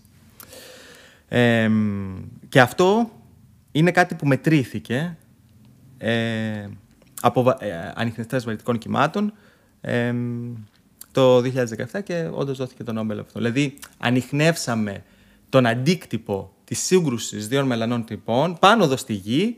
Ε, ναι, πάνω στη γη. Okay. Αυτό που μου είπατε και πριν, που είχα μιλήσει μερικές μέρες πριν, ότι. Ναι, ουσιαστικά... θυμάσαι, για πες. Ναι, παρατηρούμε μέσω βαρυτικών κυμάτων τη συμπεριφορά. Δεν, δεν ξέρουμε πώς είναι όταν συγκρούνται οι δύο αλλά το τι σημαίνει γύρω από τα βαρυτικά κύματα, εκεί βγάζουμε συμπεράσματα. Όχι. Ούτε, ναι, ακριβώς. Ούτε αυτό. Δηλαδή, εμείς δεν, δεν, δεν, κοιτάμε τις μαύρες τρύπες ε, ακριβώς εκεί που είναι. Και ούτε, ούτε κοιτάμε τι γίνεται ακριβώς εκεί. Αυτό που κοιτάμε είναι τι έρχεται σε εμάς. Έρχεται ένα κύμα. Αυτό το κύμα δεν είναι ηλεκτρομαγνητικό όπως το φως κτλ. Είναι βαρυτικό. Βαρυτικό κύμα ουσιαστικά σημαίνει ότι ο ίδιος ο χωρόχρονο μας, δηλαδή οι αποστάσεις στο χώρο και τον χρόνο, αλλάζουν. Δηλαδή, ε, ε, αν θέλει το φως, ας πούμε, να κάνει ένα δευτερόλεπτο να πάει από εδώ μέχρι τη σελήνη, αν περάσει ένα βαρυτικό κύμα, μπορεί το φως να κάνει. Ε, μπορεί να αναγκάσει το φως, αυτό το βαρυτικό κύμα να αναγκάσει το φως να πάει από τη γη σελήνη σε δύο δευτερόλεπτα. Ενώ πάλι η γη και η σελήνη, πώς ξαφνικά από το ένα έγινε δύο. Είναι επειδή ε, το πέρασμα ενός βαρυτικού κύματος έχει διαστρεβλώσει το χώρο και το χρόνο μαζί. Ωραία. Αλλά αν μπερδεύει το η έννοια του χρόνου, ας μείνουμε απλά στο χώρο. Έχει διαστρεβλώσει το χώρο. Και αυτή τη διαστρέβλωση του χώρου είναι που μπορούμε να μελετήσουμε εμείς εδώ. Το παράδειγμα που σου είχα πει όταν είχαμε μιλήσει στο τηλέφωνο είναι το εξής. Σκέψω ότι είμαστε στη στεριά και έχουμε ένα ε, πλοίο, ταχύπλο, οτιδήποτε στη θάλασσα. Εμείς δεν το βλέπουμε αυτό. Αλλά όταν αυτό περάσει σχετικά κοντά, ή περάσει τέλος πάντων, ε, εμείς μπορούμε να κοιτάμε καθαρά κάτω στην παραλία και ξαφνικά να δούμε έναν κυματισμό χωρίς να ξέρουμε τι τον προκάλεσε ή τι προήλθε. Αυτό είναι γενικά η έννοια του, του κύματος. Ωραία. Τώρα, αν ο κυματισμός είναι πολύ πολύ μεγάλος και πολύ διαφορετικός από οτιδήποτε έχει έλθει από άλλα πράγματα. Εντάξει, ξέρουμε πάνω κάτω πώς μοιάζει ο κυματισμός από ένα πλοίο, από ένα ταχύπλο, από ένα σκάφος, από μια βάρκα. Ε, αν ξαφνικά δούμε ένα κυματισμό πολύ μεγάλο, ξέρεις, θα, θα μπορούμε βάσει την κατηγοποίηση που έχουμε κάνει να καταλάβουμε ότι ξέρεις, αυτό σίγουρα προέρχεται από ένα ταχύπλο. Γιατί ξέρεις, έρχεται, είναι πολύ μεγάλος και μετά σταματάει. Οπότε αυτό ξέρεις, είναι όντως ε, στην κατηγορία ταχύπλου. Mm-hmm. Ακριβώς το ίδιο κάνουμε εδώ πέρα. Έχουμε ανοιχνευτέ αυτών των κυμάτων, όχι όμως της θάλασσας, αλλά κυμάτων του χώρου χρόνου. Και αυτοί παρατηρούν όλη την όλα όλη την ώρα. Ξαφνικά δεν συμβαίνει τίποτα. Συνέχεια δεν συμβαίνει τίποτα. Και ξαφνικά κάτι συμβαίνει. Πολύ απότομο. Και μετά σταματάει να συμβαίνει. Οπότε πας και κοιτάς, όπ, τι γίνεται. Έχω αυτή, αυτά τα μοντέλα. Αυτά τα κάθε μοντέλα έχει μια κατηγορο... Έχουμε τις κατηγοροποίησει πραγμάτων. Εγώ έχω πάρει αυτό το κύμα. Αυτό το κύμα σε ποια κατηγορία, κατηγορία ε, βρίσκεται. Και αυτό που είδα είναι ότι αυτά που ανοιχνεύσανε βρίσκεται στην κατηγορία της σύγκρουσης δύο μαύρων τρυπών. Okay. Έτσι, και είναι σε ε, μεγάλη ακρίβεια, ας πούμε. Οπότε δεν είναι ότι είδαν γύρω από την περιοχή, Ναι, ναι, κοιτάξαν κατάλαβα. εκεί, όπως έγινε με τη φωτογραφια Είναι ότι εμείς ανοιχνεύσαμε τον αντίκτυπο αυτόν εδώ. Ε, οι μαύρες τρύπες είναι επικίνδυνες για την ανθρωπότητα. Για, ας πούμε, ότι δεν ξέρω, μπορεί κάποια μαύρη τρύπα να πλησιάσει το ηλιακό μας σύστημα ή. Όχι, όχι. Μμμ. Σε κάθε γαλαξία υποτίθεται υπάρχει στο κέντρο του μια supermassive black hole που υποτίθεται έχει δισεκατομμύρια μάζες, ηλιακές μάζες. Αλλά μ, δεν νομίζω ότι υπάρχει. τέτοιο. Ε, Αυτό δεν σημαίνει ότι δεν είναι επικίνδυνες, έτσι. Δηλαδή, αν ήταν να υπάρξει μια μαύρη τρύπα που να, έρθει, που να, είναι, που να πηγαίνουμε εμείς κοντά της ή να έρχεται αυτή, ε, αυτό θα ήταν καταστροφικό προφανώς. Δηλαδή. Ε, ναι, καταστροφικότατο. Υπάρχουν πάντως θεωρίες ότι άμα και καλά κάποιος άνθρωπος πλησιάσει με μια μαύρη τρύπα ότι θα κάνει stretching ή ότι αν τον βλέπει ένας εξωτερικός παρατηρητής θα τον βλέπει ακίνητο ενώ θα τον έχει ρουφήξει. Δεν ξέρω αν θέλετε να το. Αυτό με το stretching δεν είναι τόσο θεωρία, είναι κάτι πολύ απλό. Ε, ξέρεις, ε, η βαρύτητα... μ, άμα πας στη σελήνη, μπορείς να αντιληφθείς τη βαρύτητα της γης; Όχι, καθόλου. Πιθανώς, ναι. Η σελήνη, βέβαια, η ίδια μπορεί να αντιληφθεί τη βαρύτητα της γης γιατί έχει πολύ ίδια πολύ μεγάλη μάζα. Αλλά, η, βα- η, δηλαδή, α, αν πας στη σελήνη, αλλά χω- βγάλει τη σελήνη. Απλά πήγαινε εκεί που είναι η σελήνη και πάρε τα ακουστικά, ξέρεις, τα ακουστικά δεν θα πέσουν. γιατί Δεν θα ακούσουν καθόλου. Οπότε εκεί δεν υπάρχει καθόλου μα- βαρύτητα. Εδώ που είμαστε πάνω στη γη υπάρχει βαρύτητα. Οπότε όσο πιο κοντά πας στη γη, τόσο η βαρύτητα αυξάνει. Ωραία. Τι θέλω να πω; Τα πόδια μας ε, ε, ελκύονται από τη γη με λίγο μεγαλύτερη δύναμη από το κεφάλι μας. Οπότε η γη μας κάνει stretch. Ήδη ακόμα και εδώ. Απλά Οκ. είναι τόσο ελ- απειροελάχιστη αυτή η διαφορά που δεν αντιλαμβανόμαστε καθόλου. ναι. Αν όμως ήμασταν σε μια μαύρη τρύπα, αυτή η διαφορά είναι υπερμετρήσιμη, δηλαδή είναι πολύ μεγάλη. Και είναι σε τέτοιο βαθμό, ξέρεις, που θα σε έσχιζε. Θα, θα έπαιρνε τα πόδια σου, τα πόδια σου δηλαδή θα, θα είχες μια δύναμη προς το κέντρο της μαύρης τρύπας που είναι πολύ πολύ μεγαλύτερη από ότι είναι η δύναμη στο κεφάλι σου. Και αυτό δημιουργεί. Αυτό είναι πα, παλιρροιακό tidal ξέρω, force, έτσι λέγεται. Οπότε αυτό ισχύει σαν συμπεριφορά της μαύρης τρύπας. Το είπα θεωρητικά επειδή δεν θα φτάσει λογικά κάποιος άνθρωπος εκτεθειμένος Ναι. κοντά σε μια μαύρη τρύπα από αυτήν την άποψη. Αλλά ωστόσο, ξέρεις, δεν, ε, είναι απλά ένα αποτέλεσμα. Απλά είναι, είναι, είναι μια ακραία συμπεριφορά της βαρύτητας που σε κάνει να, να σε σχίζει. Αλλά αυτό το σχίσιμο δεν σημαίνει ότι ξέρεις, κάτι είναι κακό με το χωρόχρονο, κάτι δεν πάει καλά εκεί πέρα. Δηλαδή, σαν περιοχή είναι μια χαρά περιοχή, υποτίθεται. Ε, ή τέλος πάντων μπορεί να είναι μια χαρά περιοχή, ε, απλά έχεις ακραίες συμπεριφορές. Okay. Δηλαδή έχεις έχεις τη συμπεριφορά που έχουμε ήδη πάνω στη γη. Απλά δεν, που δεν αντιλαμβανόμαστε, αλλά ισχύει ακόμα και πάνω στη γη. Τώρα, το ενδιαφέρον πολύ με τις μαύρες τρύπες είναι ότι πάλι μπορείς να, τις- είπαμε, να τις μελετήσεις μαθηματικά καθαρά, χωρίς να έχεις μέσα χημεία και όλα αυτά, γιατί απλά μελετάς τη βαρύτητα. Που ουσιαστικά σημαίνει μελετάς τι εξώσει Einstein. Που ουσιαστικά σημαίνει μελετάς το χώρο και το χρόνο. Και γι' αυτό χρειάζεται μαθηματικά. Ε, και το ενδιαφέρον είναι να δεις τι γίνεται όσο πας προς το κέντρο μια μιας μαύρης τρύπας. Και η μαθηματική ανάλυση του τι γίνεται όσο πας στο κέντρο της μαύρης τρύπας, προφανώς καταλαβαίνεις αυτό τώρα να το καταλάβεις ε, παρατηρησιακά είναι παντελώς αδύνατο, για όλους τους λόγους που είπαμε, γιατί δεν μπορείς να καταλάβεις καθόλου τη μαύρη τρύπα στο εξωτερικό της, πόσο μάλλον στο εσωτερικό, δηλαδή, Ναι. και έχουν αφαιθεί τα πάντα παρατηρησιακά. Ε, αλλά μαθηματικά μπορείς να το καταλάβεις, γιατί οι ίδιες εξώσεις ξέρεις, σου λένε τι, τι μπορείς να περιμένεις. Εμ, οπότε το Νόμπελ της φυσικής τώρα του 2020, φτά- τρία χρόνια πιο μετά από το προηγούμενο Νόμπελ, δόθηκε στον Πένρος για τη δουλειά που έκανε πριν κάποιες δεκαετίες πάνω στη μαθηματική ανάλυση του τι σημαίνει μέσα σε μια μαύρη τρύπα. Και αυτό μπορώ να σου εξηγήσω λίγο τι συμβαίνει. Μμμ, εννοείται. Και είναι ουσιαστικά επιστημονικά είναι το πιο ενδιαφέρον πράγμα Ωραία. που θα πούμε. Τέλεια, τέλεια, τέλεια. Οπότε είναι το εξής. Θα, θα σου πω πρώτα τι έχει συμπεράνει και μετά θα σου πω λίγο πώς το συμπέρανε. Εμ, αυτό που έδειξε είναι ότι σε μια μαύρη τρύπα συμβαίνουν κακά πράγματα. Αναγκαστικά.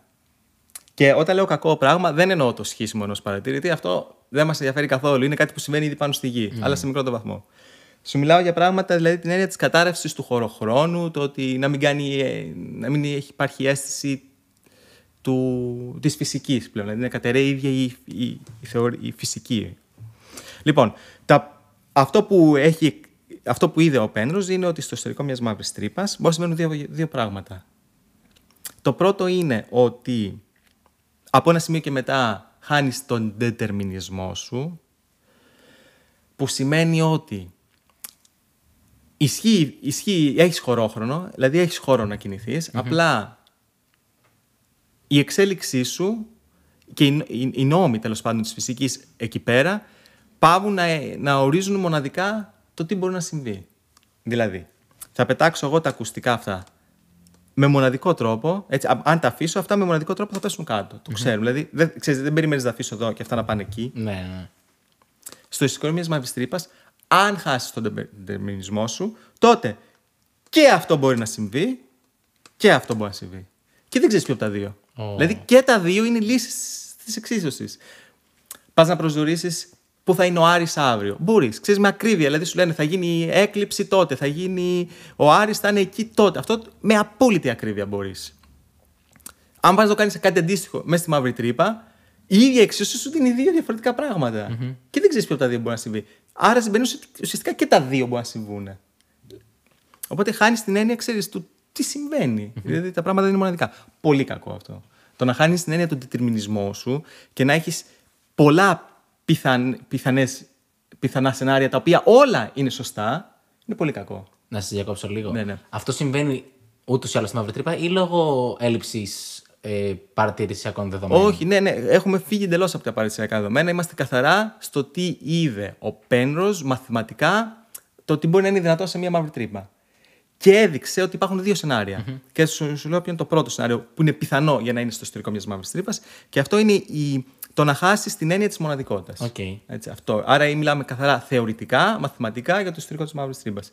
Καθόλου παρατησιακό εδώ, μηδέν. Δηλαδή. Όχι, ενώ ότι αυτό ότι θα χάσει τη μοναδικότητα δεν, είναι, δεν μπορεί να είναι και λόγω έλλειψης δεδομένων. Ότι, ας πούμε, με κάποιο τρόπο βλέπουμε τον πυρήνα μιας μαύρης τρύπας, θα μπορούσε να αλλάξει αυτό το, αυτή η θεωρία; Ε, θα, θα, μπορούσε να καταρριφθεί ας πούμε, αυτό το σενάριο. Αυτό, ότι λόγω άγνοιας, ας πούμε. Ναι, ναι. ναι. Okay. Καταρχάς, ε, σε ό,τι λέω τώρα δεν είναι. Λέω ισχύει ένα από τα δύο. Ναι, α, οκ. Okay. Αλλά δεν σημαίνει ότι ισχύουν και τα δύο. Αλλά το θεώρημα λέει ότι πρέπει να ισχύει ένα από τα δύο. Να κάνω μια ερώτηση, συγγνώμη. Άμα αφήσουμε τα ακουστικά π.χ. σε μια μαύρη τρύπα, είπατε ή μπορεί να πέσουν έτσι ή να πέσουν πλαγίως ναι, θεωρητικά. Ναι, ε, αν το κάνουμε 10 φορές αυτό, θα ναι. πέφτουν πάντα με τον ίδιο τρόπο ή α, πάλι θα πέφτουν με διαφορετικό τρόπο κάθε φορά; Ναι, είναι, ή πάλι είναι μέρος του. Μπορεί να συμβεί ότι είναι διαφορετικό κάθε φορά. Οκ, okay, άρα όλη αυτή η δηλαδή- έννοια είναι ότι δεν υπάρχει κάτι στάντερ ουσιαστικά. Βασικά, εντάξει, αυτό που, ε, αν το κάνεις, δηλαδή, αυτό που λέει είναι ότι, για να είμαστε λίγο πιο σωστοί, υπάρχει ένα σημείο πέρα εκ του οποίου το πιο φυσική θα ακολουθήσεις ε, δεν είναι δεδομένο. Αλλά αν το διασχίσεις αυτό το σημείο, τοπικά έχεις μία μοναδικότητα. Okay. Έτσι, δηλαδή, οπότε χάνεις την δετερμινισμό σου από ένα σημείο. Έχεις πολλά κλαδιά, mm-hmm. πολλά, πολλά, πολλές φυσικές που μπορείς να ακολουθήσεις, αλλά αν ακολουθήσεις μία, μετά έχεις ε, μοναδικότητα. Okay. Τοπικά τουλάχιστον. Okay. Τι μπορεί να γίνει πιο μετά, καλά. Αυτό είναι άλλη ερώτηση. Αλλά οπότε για, για, μου άρεσε αυτό το παράδειγμα που είπες. Οπότε ξέρεις, αν κάνεις το ίδιο πείραμα πολλές φορές, ε, μία φορά θα χάσεις το τι συμβεί, αλλά αφού το χάσεις και ακολουθήσεις τη μια φυσική, μετά ουσιαστικά μένεις σε αυτό. Mm-hmm. Και τη στιγμή που το χάνεις, αυτό ονομάζεται ορίζοντας Γεγονότας. Όχι. Σε βε... Αυτό, σε μπέρδεψα. Την πάτησα μέσα στην αγίδα. Να πάρει. ε, ε, ορίζοντας γεγονότας είναι το σύνορο της ναι, μαύρης τρύπα. Ναι, το ήξερα, αλλά δεν ξέρω. Ουσιαστικά είναι πολύ πιο έξω. Εμείς μιλάμε πάμε προς το κέντρο της μαύρης τρύπας. Οπότε δεν ξέρω ακριβώς πώς ονομάζεται. Ναι. ναι, ε, μπορεί να το πούμε ορίζοντα μοναδικότητας, ορίζοντα δετερμινισμού. Από μένα να περνάει. Μ, αυτό που συνήθως το, το, το, λέμε είναι ορίζοντας κοσί. Mm-hmm. Κοσί είναι ένα όνομα στα μαθηματικός φυσικός, οπότε του έχουμε δώσει το όνομά του. Σαν να λέγαμε ορίζοντας γεγονότων για μένα τρύπα, θα το πούμε ορίζοντα Hawking. Ναι, ναι, ναι. Δεν το λέμε, αλλά λέμε ορίζοντας γεγονότων. Αλλά για αυτό τον ορίζοντα που σου λέω εγώ, που χάνεις τη μοναδικότητά σου λέγεται ορίζοντας Οπότε αυτό είναι ένα σενάριο της μαύρης τρύπης. Να χάνεις, δηλαδή να υπάρχει ορίζοντας 20. Okay, πολύ ενδιαφέρον. Να, ε, ορίζοντας όπου χάνεις τη μοναδικότητά σου. Το δεύτερο σενάριο που είδε ο Πέντρο είναι το ότι δεν ισχύει αυτό, δεν χάνεις τη μοναδικότητά σου, αλλά κάτι άλλο κακό συμβαίνει και είναι ότι ε, όλα καταραίουν σε ένα σημείο πλέον. Δηλαδή, δεν μιλάμε για περιοχή, μιλάμε για ουσιαστικά σημείο όπου η έννοια του χωροχρόνου πάει να ισχύει. Δηλαδή, όχι δεν έχεις πολλαπλές φυσικές, έχεις μηδέν φυσική. Δεν μπορείς καν να, κάνεις, να ορίσεις την έννοια της φυσικής εκεί πέρα. Κάποια βαρύτητα απειρίζεται. Δηλαδή, κάποιος αριθμός απειρίζεται. Δεν είναι ότι έχεις κάποια μεταβλητή και αυτή η μεταβλητή μπορεί να πάρει πολλές τιμές, mm-hmm. άρα έχει πολλά σύμπαντα. Είναι ότι αυτή η μεταβλητή σου γίνεται άπειρο. Οπότε από τη στιγμή που γίνεται άπειρο, ξέρεις, ε, οτιδήποτε πας να κάνεις, δεν, δεν βγάζει νόημα πλέον. Ε, ε, δεν είναι ότι πλέον έχεις ε, ε, stretching ενός παρατηρητή, έχεις ότι τα πάντα διαλύονται, όλα. Σε επίπεδο ατομικό, ξέρω εγώ, όλα. Αυτό μοιάζει λίγο με το. είναι, είναι κάπως αντίθετο με αυτό που, συμβε, που υποτίθεται συνέβη στην αρχή του σύμπαντος, με το Big Bang. Που όλα ξεκίνησαν από μια ανομαλία. Mm-hmm. Δηλαδή ουσιαστικά δεν υπήρχε τίποτα και ξαφνικά έγινε κάτι. Και δημιουργηθήκαμε. Ε, αυτό είναι ακριβώς το αντίθετο. Δηλαδή τα πράγματα καταλήγουν σε μια ανομαλία. Δηλαδή είναι το αντίθετο του Big Bang. Τώρα, σου είπα δύο σενάρια. Το πρώτο είναι ότι χάνουμε τον δετερμινισμό μας στη φυσική. Το δεύτερο είναι ότι χάνουμε τη φυσική την ίδια. Πω, Υπάρχει μια εικασία που είναι η πιο σημαντική εικασία στα μαθηματικά και λέει ότι. Εντάξει, ο Πένος λέει ότι βλέπουμε και τα δύο. Υπάρχουν παραδείγματα μαύρων τρυπών μαθηματικά όπου και έχεις και το ότι δεν υπάρχει φυσική, δηλαδή καταραίει η ίδια φυσική, έχεις φτάσει σε ανομαλία. Και άλλο παράδειγμα που έχεις ότι χάνεις τη μοναδικότητα της φυσικής. Αλλά η φυσική υπάρχει, αλλά χάνεις τη μοναδικότητα της. Οπότε και τα δύο είναι πιθανά σε παραδείγματα. Άρα υπάρχει δετερμινισμό και τα παραδείγματα ακόμα. Υπάρχει να χάνεις τον δετερμινισμό σου σε συγκεκριμένο παράδειγμα. Ναι, ναι. ναι. Σε συγκεκριμένο παράδειγμα θεωρητικό της μαύρης τρύπας. Αλλά υπάρχει μια εικασία των μαθηματικών που λέει ουσιαστικά ότι αν ήταν να δούμε όλες τις μαύρες τρύπες, μαθηματικά ή παρατηρησιακά όλα αυτά. Εντάξει, η εικασία είναι μαθηματική, οπότε θα μιλήσω μαθηματικά. Ε, τότε Εν γέννη, όλες οι μαύρες τρύπες μία από αυτές τις δύο συμπεριφορές πρέπει να έχουν. Mm. Δηλαδή, η μία συμπεριφορά θεωρείται παθολογική. Και η άλλη συμπεριφορά θα πρέπει να θεωρείται η generic, δηλαδή αυτή που πρέπει να συμβαίνει εν γέννη. Ποια από τις δύο. Δηλαδή, εσύ αν ήσουν τώρα αυτός που θα διατύπωνε αυτή την εικασία, ποια τα δύο σενάρια θα κρατούσες ως το παθολογικό και ποιο ως το λιγότερο παθολογικό, αλλά αυτό που θα πρέπει όντως να συμβαίνει. Με ρωτάτε. Mm-hmm. Εγώ ιδανικά θα ήθελα το μη παθολογικό να είναι το. το αυτό που δεν θα έπρεπε να συμβαίνει είναι το, να μην υπάρχει φυσική ουσιαστικά. Το okay. ακραίο, το, το δεύτερο σενάριο που είπατε. Και το φυσιολογικό να ήταν αυτό, εντάξει. Ε, Πολύ Τα λέω καλά; λοιπόν, ε, κοίταξε. Η, η εικασία μας είναι ότι το, παθο, το παθολογικό σενάριο είναι η, το να χάνεις δετερμινισμό. Αυτό είναι το παθολογικό. Α, είναι το παθολογικό αυτό. Mm προτιμάμε να μην έχεις φυσική καθόλου. Προτιμάμε να καταραίει η θεωρία. Ναι. Ή και να καταραίει ίδιος ο κόσμος, από το να χάσεις τη μοναδικότητά σου. Δηλαδή, προτιμάμε να χάσει την ύπαρξή σου από το να χάσει τη μοναδικότητά σου. Είναι και πολύ ποιητικά όλα αυτά. λοιπόν, αυτό λέγεται η, η εικασία της ε, ισχυρή κοσμική Η εικασία της ισχυρής κοσμικής λογοκρισίας. Και κατά κάποιο λόγο λογοκρίνεις το σύμπαν με την έννοια ότι ξέρεις, Θέλεις να ισχύει αυτό και να μην ισχύει αυτό. Έτσι. Και μαθηματικά ουσιαστικά αυτή είναι η διατύπωση που είπαμε, αλλά είναι από... Αν το συμπεριλάβεις αυτό στο πλαίσιο της γενικής σχετικότητας και των εξώσεων του Einstein, να προσπαθείς να αποδείξεις ότι ουσιαστικά σχεδόν όλες οι λύσεις του Einstein έχουν αυτή τη συμπεριφορά, το ότι κατα... καταλήγουν σε κατάρρευση της φυσικής και δεν καταλήγουν σε χάσιμο της μοναδικότητας, αν αποδείξεις λοιπόν αυτή την εικασία, τότε ξέρεις. Ε, ναι, αυτό που θέλω να πω είναι αυτή η εικασία είναι από τα πιο δύσκολα προβλήματα των μαθηματικών. Δηλαδή, μετά θα υπάρχει η απόλυτη αναγνωρισιμότητα. Σίγουρα από τη μαθηματική και φυσική κοινότητα, ας πούμε. Ναι. Και ουσιαστικά ο Penrose με το Hawking ουσιαστικά διατύπωσαν το ερώτημα κάπως. Ο Penrose δεν είναι ακριβώς μόνο διατύπωση. Ο Penrose διατύπωσε το ερώτημα, τέλεια, πολύ σωστά το είπες. Αλλά ήταν και ο πλέον ειδικός να το διατυπώσει, γιατί ήταν αυτός που είδε ότι έχεις αυτά τα δύο πιθανά σενάρια. Okay. Και μάλιστα η αυστηρή, η επίσημη ε, διατύπωση, του, το, το επίσημο θεώρημα ονομάζεται το θεώρημα μη πληρότητα του Penrose. Α, οκ. Okay. Αυτό δεν, έχει, δεν υπάρχει λόγος να εξηγήσουμε γιατί λέγεται μη πληρότητα, αλλά αυτή η μη πληρότητα οδηγεί σε αυτά τα δύο σενάρια. Και αυτό είναι το σημαντικό. Οπότε, ξέρεις, ο Πένρος απέδειξε μαθηματικά ότι αυτά είναι τα δύο πιθανά σενάρια και ο ίδιος είπε: Λογοκρίνω το σύμπαν και θέλω το σύμπαν να κάνει αυτό. Οπότε εμείς απλά ακολουθούμε. Ο καθηγητής μου σε αυτό το πρόβλημα δουλεύει, ο Μιχάλης, και έχει κάνει πάρα πολλή δουλειά. Και ουσιαστικά, ξέρεις, έχει αποδείξει ότι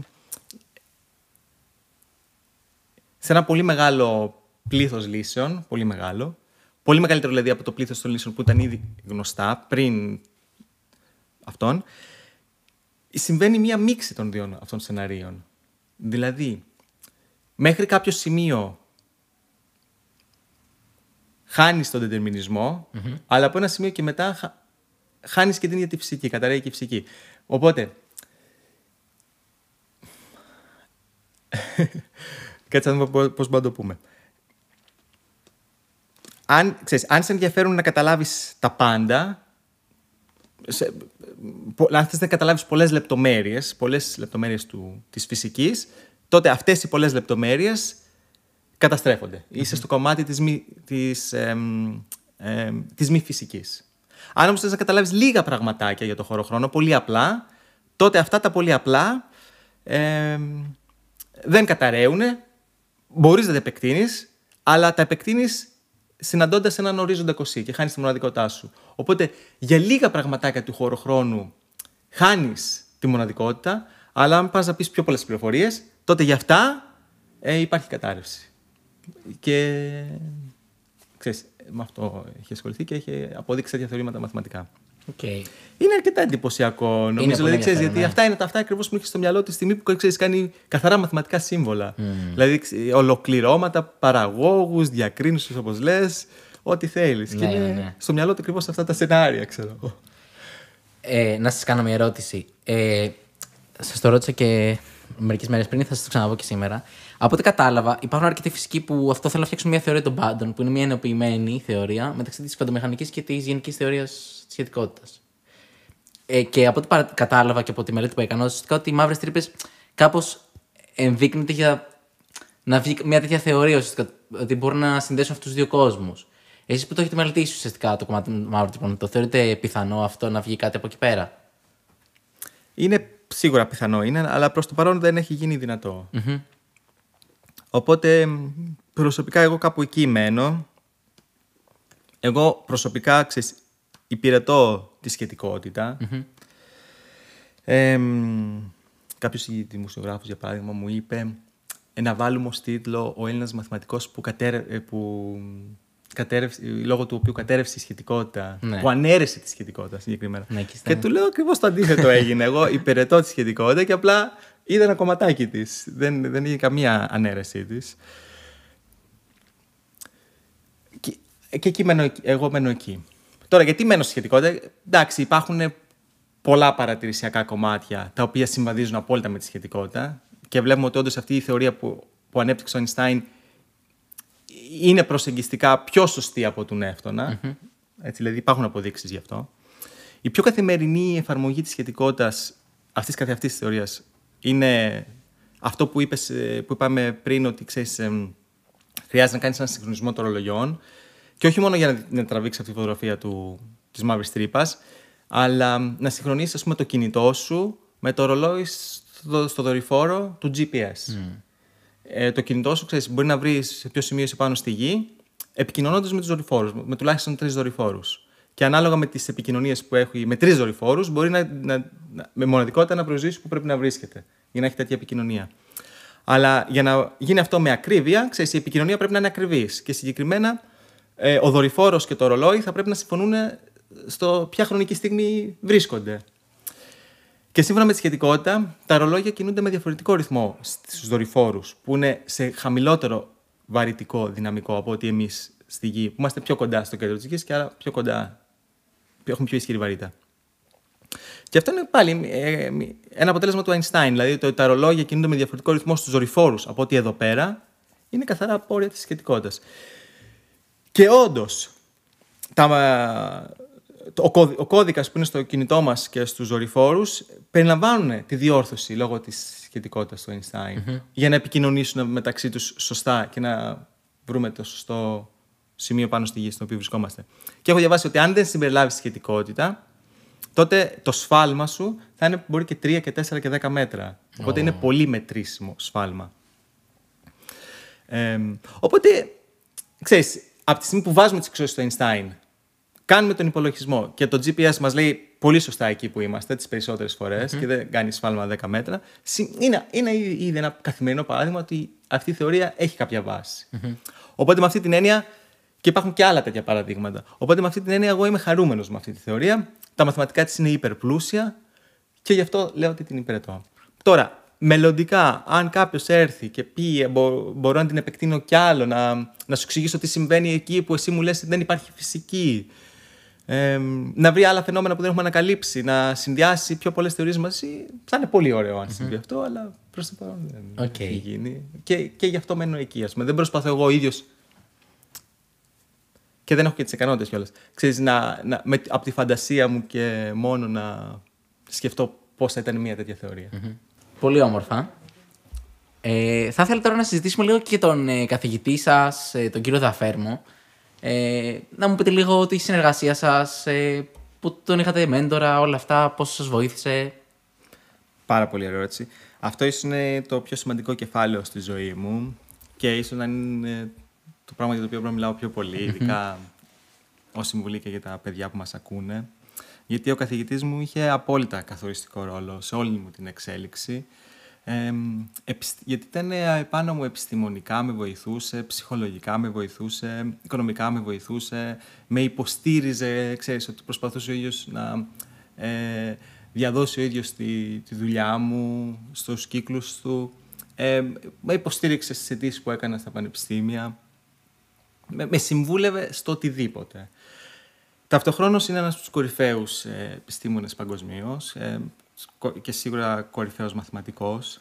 Και ως εκ τούτου, ξέρεις, ε, ε, έχει τόσο βαθιά γνώση των πραγμάτων που ε, είχα πάρα πολλά πράγματα να μάθω. Αλλά όχι μόνο έμαθα πολλά πράγματα, αλλά ο τρόπος με τον οποίο μου τα διέδωσε ήταν πάρα πολύ ωραίος και είναι κάτι που είναι σχετικά δύσκολο αλλιώς να συμβεί. Γι' αυτό, δηλαδή, μια συμβουλή που θα μπορούσαμε να δώσουμε στα παιδιά είναι ότι κάνουν να προσπαθήσουν να βρουν πραγματικά τους κορυφαίους σε αυτό που θέλουν να κάνουν. Γιατί έχουν να πάρουν πάρα πολλά πράγματα. Θα δούνε πραγματικά ότι όταν φτάσουν να έχουν επαφή με ανθρώπους από ένα επίπεδο και πάνω, είναι ένας άλλος κόσμος. Είναι ένας κόσμος απλότητας και ταυτοχρόνως ε, μεγαλύτερου βάθους. Ε, οπότε ναι, είναι πραγματικά πολύ μεγάλη συμβουλή αυτή, ξέρεις, το να μπορέσεις να βρεις, να συνεργαστείς με τους κατάλληλους ανθρώπους. Και αυτό το βίωσα εγώ στο μέγιστο βαθμό. Ε. Ήταν ένα από τα πιο σημαντικά πράγματα να γνωρίσω από τον καθηγητή. Για τους λόγους που σου είπα. Ε, μετά θέλω να πω λίγο και κάτι για, τη, για το Princeton που πάλι έτσι ε, συμβαδίζει με αυτό ότι το, το, ίδιο πράγμα δεν το έχω δει μόνο στον καθηγητή μου, το έχω δει ας πούμε, και στους καθηγητές που τώρα συνεργάζομαι στο Princeton, ε, που πάλι μιλάμε για τους κορυφαίους καθηγητές. Ε, και εξή, αυτό που βλέπω πραγματικά είναι αυτό που σου λέω και πάλι, ότι η, η, η σκέψη τους είναι πολύ βαθιά, ε, ο τρόπος που προσπαθούν να τα μεταφέρουν είναι πολύ απλός, είναι, είναι κάτι μαγικό. Δηλαδή, πραγματικά, ξέρεις, μπορείς να πας σε μία ομιλία ενός καθηγητή και να είναι όλη η ομιλία σύμβολα, να μην καταλάβεις τίποτα. Ναι. Και να πας στην ομιλία αυτών των ανθρώπων που σου μιλάω εγώ να σου μιλήσουν για το πιο δύσκολο πρόβλημα που λύσανε, που είναι και το πιο δύσκολο πρόβλημα που έχει λυθεί επιστημονικά, ας πούμε, στον τομέα μας. Με, και μετά από μία ώρα να έχεις καταλάβει τα πάντα που σου έχουν πει, να έχεις καταλάβει ποιες ήταν οι πιο δύσκολες δυσκολίες, πιο, πιο σημαντικές δυσκολίες, και να θες να ακούσεις κι άλλο. Mm-hmm. Δηλαδή να λες, δεν ξέρεις, είναι φοβερό αυτό. Και αυτό, αυτή την εμπειρία την έχω μόνο από τους κορυφαίους, πραγματικά. Και κάτι ακόμα που έχω δει από αυτούς τους ανθρώπους, τον Μιχάλη και τους άλλους ανθρώπους που σου λέω, είναι ότι είναι μαχητές στη σκέψη. Επειδή το δικό μας επάγγελμα είναι νοητικό, έτσι, αλλά γι' αυτό λέω στη σκέψη, αλλά είναι μαχητές. Δηλαδή, Ευτυχώς πάλι είχα την τύχη να συνεργαστώ με αυτούς τους ανθρώπους, δηλαδή όχι μόνο να με συμβουλεύουν, αλλά να συνεργάζομαι. Ε, οπότε είχα την τύχη να δω πώς σκέφτονται όταν έχουν ένα δικό τους πρόβλημα να αντιμετωπίσουν. Και ξέρεις, βλέπω την πρώτη ιδέα. Ε, δεν δουλεύει. Εγώ αρχίζω και απογοητεύομαι ήδη από την πρώτη. Ξέρεις, αυτοί δεν, δεν, δεν καταλαβαίνουν τίποτα. Θα πετάξουν τη δεύτερη ιδέα, την τρίτη. Ε, η κάθε ιδέα γίνεται όλο και πιο βαθιά. Ε, αλλάζει ε, πραγματικά δεδομένα, ξέρεις, δηλαδή αλλάζει κατεύθυνση πραγματική. Και στο τέλος, σε ό,τι έχω ασχοληθεί με αυτούς τους ανθρώπους, έχουν βρει την ιδέα που δουλεύει. Και αυτό είναι κάτι πολύ εντυπωσιακό για μένα, δηλαδή ότι είναι μαχητές ε, στη σκέψη. Και αυτό που σκέφτομαι, δηλαδή, να κάνουμε έτσι μια παρομοίωση, είναι ότι μου θυμίζουν πολύ τον Ναδάλ. Επειδή εγώ έχω μεγαλώσει με τον Ναδάλ και έχω δει σχεδόν όλα τα παιχνίδια. Ε, αυτός ο άνθρωπος είναι ένας ε, υπεράνθρωπος, κυριολεκτικά επί 20 χρόνια συνεχόμενα. Μπορεί και δεν παίζει μόνο στο ανώτατο επίπεδο, αλλά ξέρεις, πάει ένα υπερμαχητικό τέννη όπου δεν αποσύρεται με τίποτα. Ναι. Ακριβώς το ίδιο το βλέπω σε επίπεδο σκέψης πλέον, όχι σε επίπεδο αθλητικό, ε, από αυτούς τους ανθρώπους. Αυτό και είναι κάτι μαγικό. Και πραγματικά είναι στιγμές που είμαστε μόνοι μας, μου λένε ιδέες και βλέπω πώς μου λέει το μυαλό τους και αρχίζω και ανατριχιάζω. Είναι... Αυτό είναι αυτό που για μένα ίσως να, να κρατάω πιο πολύ από όλη μου την εμπειρία ακαδημαϊκά από, από το Λύκειο και μετα ε, Αυτή η επαφή που είχαμε με αυτούς τους ανθρώπους και να τους βλέπω να σκέφτονται και να παράγουν αυτές τις ιδέες. Άρα, σαν συμβουλή πούμε, για νεότερα παιδιά, ε, να, να βρουν έναν άνθρωπο που είναι καλός στον τομέα που θέλουν να ασχοληθούν, να τον προσεγγίσουν και να είναι και λίγο τυχεροί και να μπορέσει να τους συμβουλέψει να. Ακριβώς. Εμένα αυτό, το ξαναλέω, μου καθόρισε τη ζωή μου. Δεν υπάρχει. Χωρίς τον καθηγητή μου, Τίποτα απολύτως. Το απόλυτο μηδέν. Δηλαδή, ξεκίνησε από το πρόβλημα και είναι μέχρι και σήμερα. Είναι όλα σε, καθε, σε καθημερινή βάση, είναι παντού. Θα θέλετε κι εσείς να κάνετε το ίδιο κάποια στιγμή. Όταν έρθει ο επόμενος αρετάκι και σας μιλήσει ένας φοιτητής σας ενδεχομένως, θα προσπαθήσετε να πάρετε αυτό το ρόλο; Ε, είναι χρέος μου καταρχάς. Ε, είναι κάτι που μου αρέσει. Έχω ήδη τρεις διδακτορικούς φοιτητές στο Τορόντο. Έχω και δύο postdoc η συμπεριφορά μου απέναντί τους είναι 100% επηρεασμένη από τη συμπεριφορά του καθηγητής μου απέναντί μου. Θα φανεί τώρα το πόσο καλός είμαι, ξέρεις. Ναι, και θα ναι, φανεί ναι. όντως η διαφορά η δικιά μου με, mm-hmm. με τους καθηγητές μου μελλοντικά. Αλλά σίγουρα θεωρώ χρέος μου και προσπαθώ έμπρακτα να ακολουθήσω αυτή. Πολύ όμορφα. Ε, θέλω λίγο να ελαφρύνουμε κάπως τη συζήτηση τώρα, γιατί πολλοί κόσμοι που επειδή ακούει και έννοιες πρώτη φορά μπορεί να έχει ε, πολλή πληροφορία. Οπότε θέλω να σας ρωτήσω λίγο, να πάω λίγο στο το κομμάτι του κινηματογράφου, που υπάρχουν αρκετές ταινίες οι οποίες έχουν μιλήσει για μαύρες τρύπες, ε, για τα φαινόμενα με τα οποία ασχολείστε. Ε, μία από αυτές είναι και το Interstellar του Christopher Nolan. Ε, θέλω να ρωτήσω κατά πόσο αρχικά ευχαριστιέσαι αυτές τις ταινίες που λένε για τα πράγματα τα οποία ασχολείστε, αλλά φαντάζομαι κάνουν και εκπτώσεις επιστημονικές, και αν σας εκνευρίζει αυτό και μπορεί να το χαρείτε. Γιατί το λέμε αφορμή, είχα διαβάσει μια συνέντευξη ενός ε, Έλληνα κακιστή, ε, που είναι Grand Μέτρη ουσιαστικά, και είχε δει το Queen's Gambit και έλεγε ότι είναι, είναι ωραίο, αλλά κάποια πράγματα δεν στέκουν και κάπως τριγκυραρίστηκα λίγο με αυτό. Αν νιώθετε το ίδιο κι εσείς με τις ταινίες που ασχολούνται με μαύρε τρύπε και αυτό, αν μπορείτε να τις απολαύσετε ουσιαστικά. Για τη συγκεκριμένη ταινία μου άρεσε πάρα πολύ. Ε, επιστημονικά μάλιστα έχει, την έχει μεληθεί και ο Kip Thorne, ε, ο οποίος είναι μαθητής, ε, τέλος πάντων έχουμε σκηνή okay. σχέση, δηλαδή ο καθηγητής του, ο Kip Thorne είναι ακαδημαϊκός του καθηγητή, του μπαμπά του καθηγητή μου, του, του καθηγητή του καθηγητή μου, ακριβώς, mm-hmm. του κ. Ένα πολύ μεγάλο κομμάτι του Interstellar βασίζεται επιστημονικά στη θεωρία της σχετικότητας. Εκεί προς το τέλος λίγο το χαλάει και βάζει λίγο έτσι πιο εναλλακτικές θεωρίες, οι οποίες δεν συμβαδίζουν με αυτά που κάνουμε εμείς. Αλλά σίγουρα δεν με ενοχλεί καθόλου. Okay. Πόσο μάλλον από τη στιγμή που υπάρχει και ένα 70-75% που είναι συμβατό με αυτά που κάνουμε. Ναι, ναι, ναι. Οπότε σίγουρα την απέλαυσα την, την, την ταινία πάρα πολύ. Θα σου πω, δηλαδή μια ταινία που δεν έχω, δεν έχω κάπως έτσι συναισθήματα ανάμεικτα. Δηλαδή, μου αρέσει ως ταινία να χαζέψω, αλλά το έχει παρακάνει λίγο με την ε, αντιεπιστημονικότητά της. Είναι, ας πούμε, το Αρμαγέδον. Το... Ναι, Αρμαγέδον.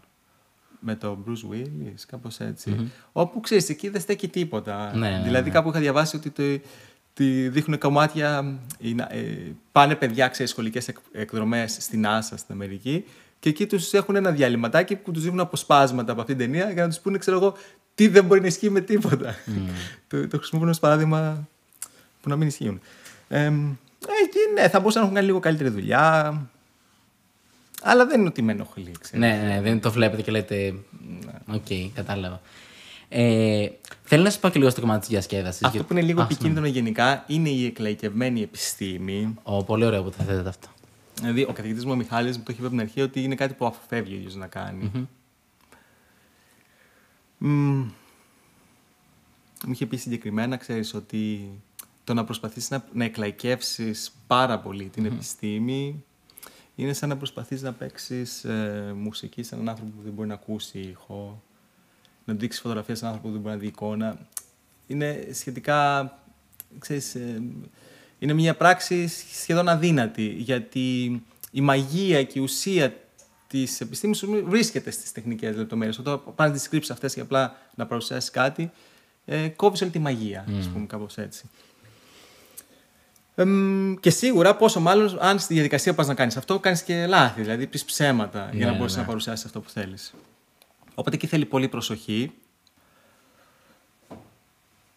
Εγώ δεν, ξέρεις, δεν συμφωνώ στο κομμάτι ξέρεις, να μην κάνεις καθόλου, να μην, προσ, να μην προσπαθήσεις καθόλου να διαδώσεις αυτό που κάνεις. Και τώρα το κάνουμε Οπότε θεωρητικά. αυτό που κάνουμε ναι, είναι ακριβώς αυτό. Ναι. Αλλά λόγω αυτών των, ε, ε, που μου είπε ο καθηγητής μου, ξέρεις, έχω προσπαθήσει πάρα πολύ ό,τι λέω όντως να είναι σωστό.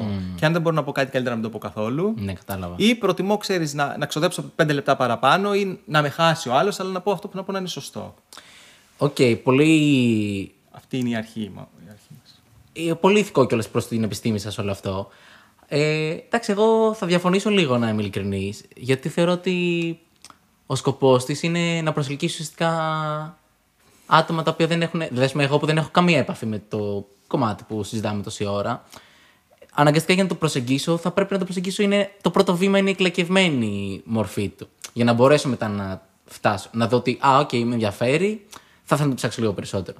Δηλαδή, ας πούμε, και τώρα άτομα που μπορεί να βλέπουν και να ακούνε το podcast, που μπορεί να, να είναι μαθητές, ας πούμε, να μην έχουν ασχοληθεί καθόλου με το κομμάτι, να τους φαίνεται ενδιαφέρουσα η συζήτηση. Οπότε να πάρουν μια γενική ιδέα τώρα, κάπως εκλαϊκευμένα, ε, και μετά να έχουν τη δυνατότητα να το ψάξουν περαιτέρω και να πούν Α, θέλω να ασχοληθώ με αυτό.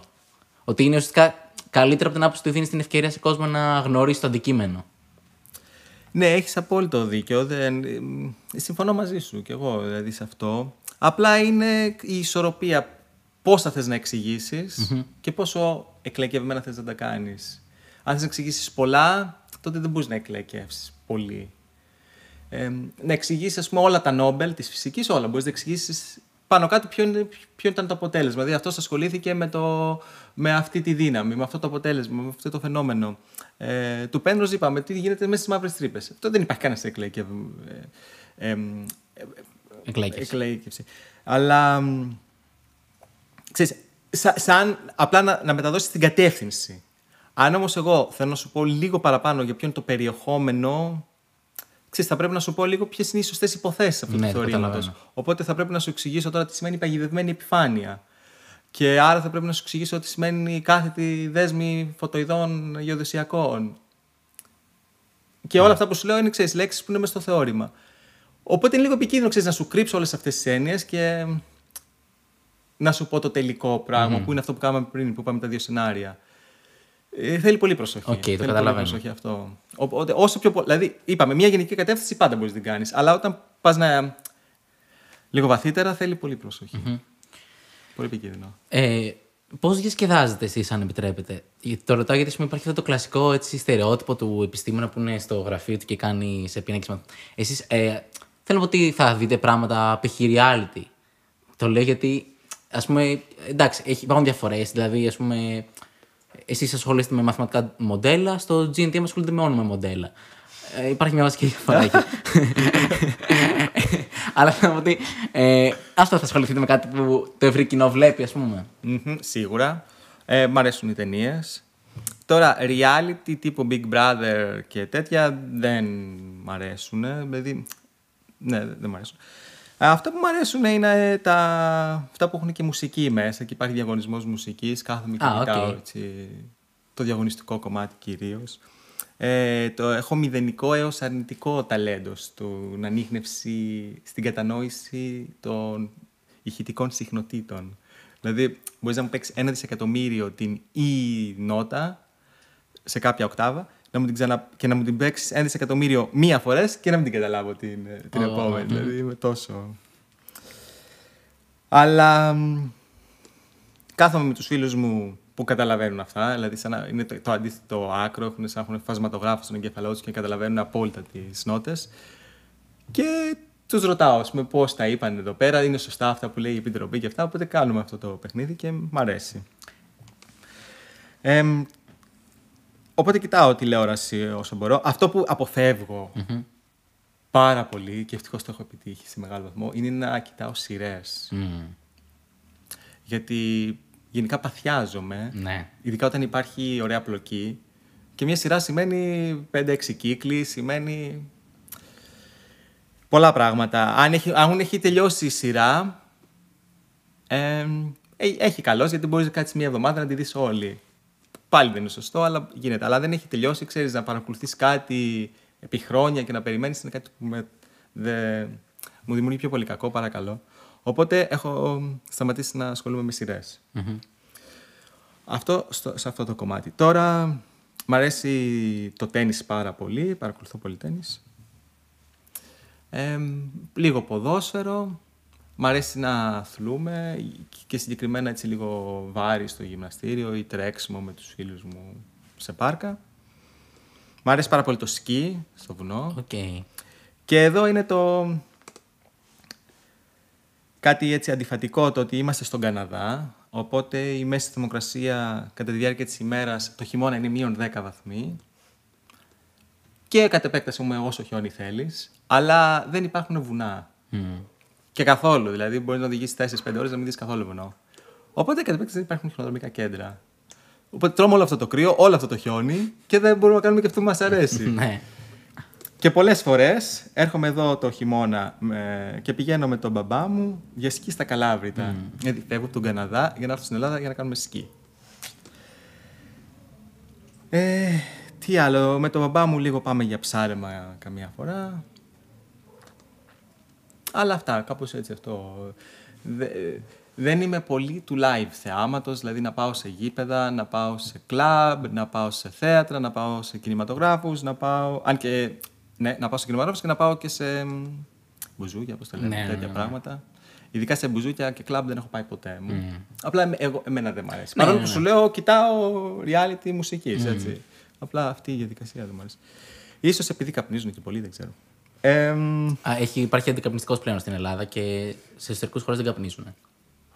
Στον νόμο. Εφαρμο... δηλαδή εφαρμόζεται αυτό. Άμα σε ένα κλα... εφαρμόζεται σε- σε ένα κλαμπ θα είναι. Ειδικά στα 500 αθηναϊκά. παιδιά. Ναι, ναι, ναι. Wow. Ναι. Καλά, τώρα μιλάμε και. Έχω ξεχάσει τι σημαίνει. Πολύ γιατί λόγω καραντίνας είναι όλα κλειστά. Αλλά. Πολύ εντυπωσιακό. Ναι, όχι, εφαρμόζεται πλέον. ε, υπάρχει αυτός ο νόμος. Δηλαδή από το. Θα το Τα τελευταία χρόνια, όντως, η η εφαρμογή του είναι έντονη. Θα το ξανασκεφτώ τότε. ε, μ, από όλα αυτά που είπα ότι δεν μ' αρέσει, ε, το, αυτό μου αρέσει πιο πολύ από όλα αυτά είναι το να πηγαίνω σε κινηματογράφο. έτσι, να βλέπουμε ταινίες. Ε, μ' αρέσουν πολύ οι ταινίες της Disney, τα animation. Ξέρεις, Α, τα έχω ναι, δει ναι, ναι. όλα. Το Kung Fu Panda το έχω δει 5-6 φορές. Και εγώ Ε. είδα μια πολύ ωραία, συγγνώμη που σα διακόπτω. Το, το κόκο, δεν ξέρω αν το έχετε δει. Ω, με τους σκελετούς, λες. Ναι, πολύ όμορφο. Ναι, ναι, Πάρα πολύ ωραίο. Ε, τα έχω δει όλα. Αλλά αυτό που εμένα είναι. η- και το έχω δει και με τα παιδιά μου πολλές φορές και τα μηνύματα και όλα αυτά είναι το Kung Fu Panda. Ξέρεις, που κάθε ταινία έχει το δικό της μήνυμα. Και είναι ένα μήνυμα πολύ βαθύ. Ξέρεις, το, το πρώτο τη πρώτη ταινία σκέψης είναι το μήνυμα ότι δεν υπάρχουν μυστικά. Ότι πρέπει να έχεις υπομονή, πρέπει να δουλέψεις πολύ με τον εαυτό σου, πρέπει να αποτύχεις πολλές φορές.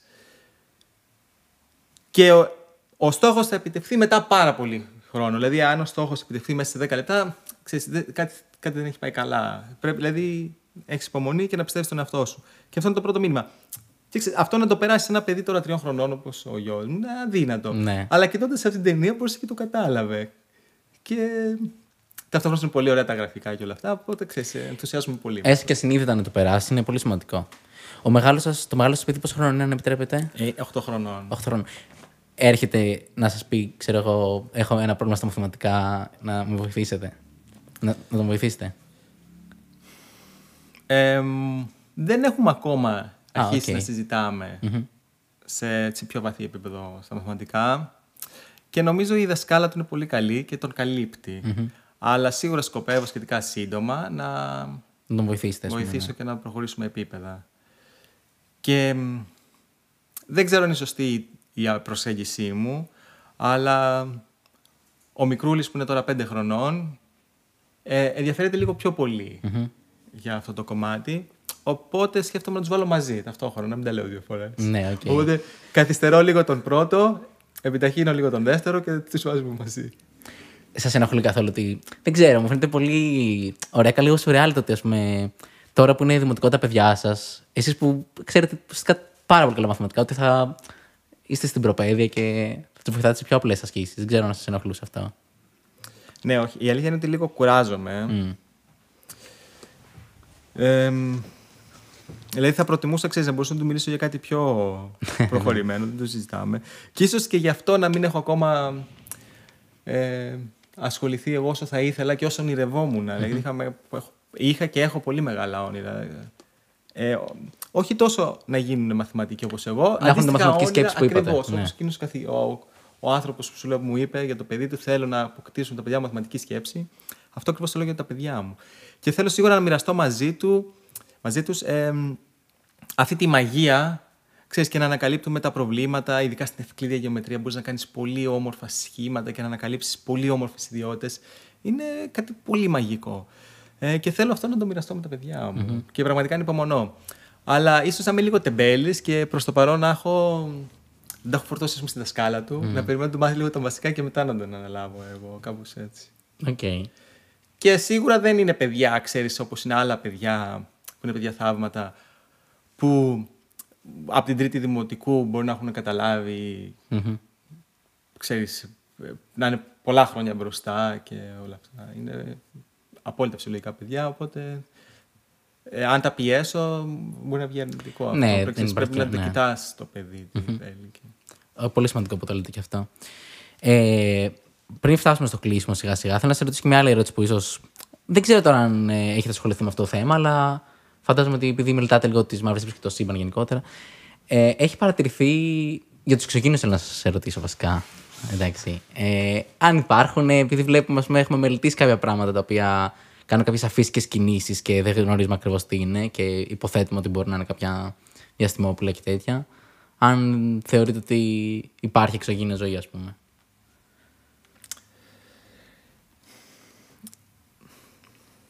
Υπάρχουν δύο σενάρια, έτσι να υπάρχουν, να μην υπάρχουν. Αν δεν υπάρχουν, να πούμε αυτό το σύντομο, τότε έχουμε, οφείλουμε ας πούμε, να προστατεύσουμε την, νοη- την έννοια της νοημοσύνης. Και βιολογική και ψηφιακή, αλλά και βιολογική. Δηλαδή δεν είναι ανάγκη ξέρεις, να αφήσουμε υπολογιστές και να δουλεύουν για πάντα. Εγώ θεωρώ και την βιολογική νοημοσύνη πολύ σημαντική.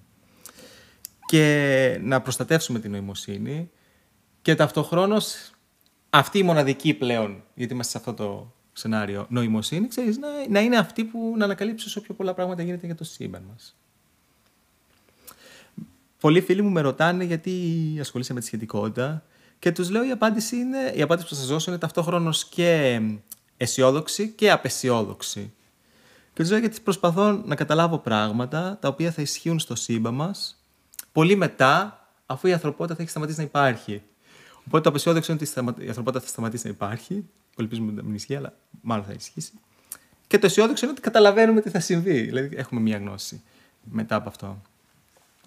Τέλος πάντων, ξέρεις, ο, οφείλουμε εμείς να, να μην είμαστε τόσο κολλημένοι σε καθημερινά πράγματα ε, και να, κάποιο κομμάτι της ενέργειάς μας να το επενδύσουμε, ας πούμε, στο να κατανοήσουμε τον κόσμο στον οποίο βρισκόμαστε. Γιατί ο κόσμος είναι το σπίτι μας. Δεν είναι ούτε τι γράφουν τα συμβόλαια, ούτε τι γράφουν ε, οι χώρες, ποια είναι τα σύνορα. Έτσι. Έχουμε ένα κόσμο όλοι μας. Και η κατανόησή του, εγώ θεωρώ, είναι το πιο σημαντικό πράγμα. Δε- όχι το πιο σημαντικό πράγμα άμεσα. Έτσι, άμεσα προφανώς φαγητό, υγεία κτλ. Αλλά μ, μακροχρόνια ίσως να είναι το πιο σημαντικό, έτσι, σαν ε, εξέλιξη της ανθρωπότητας.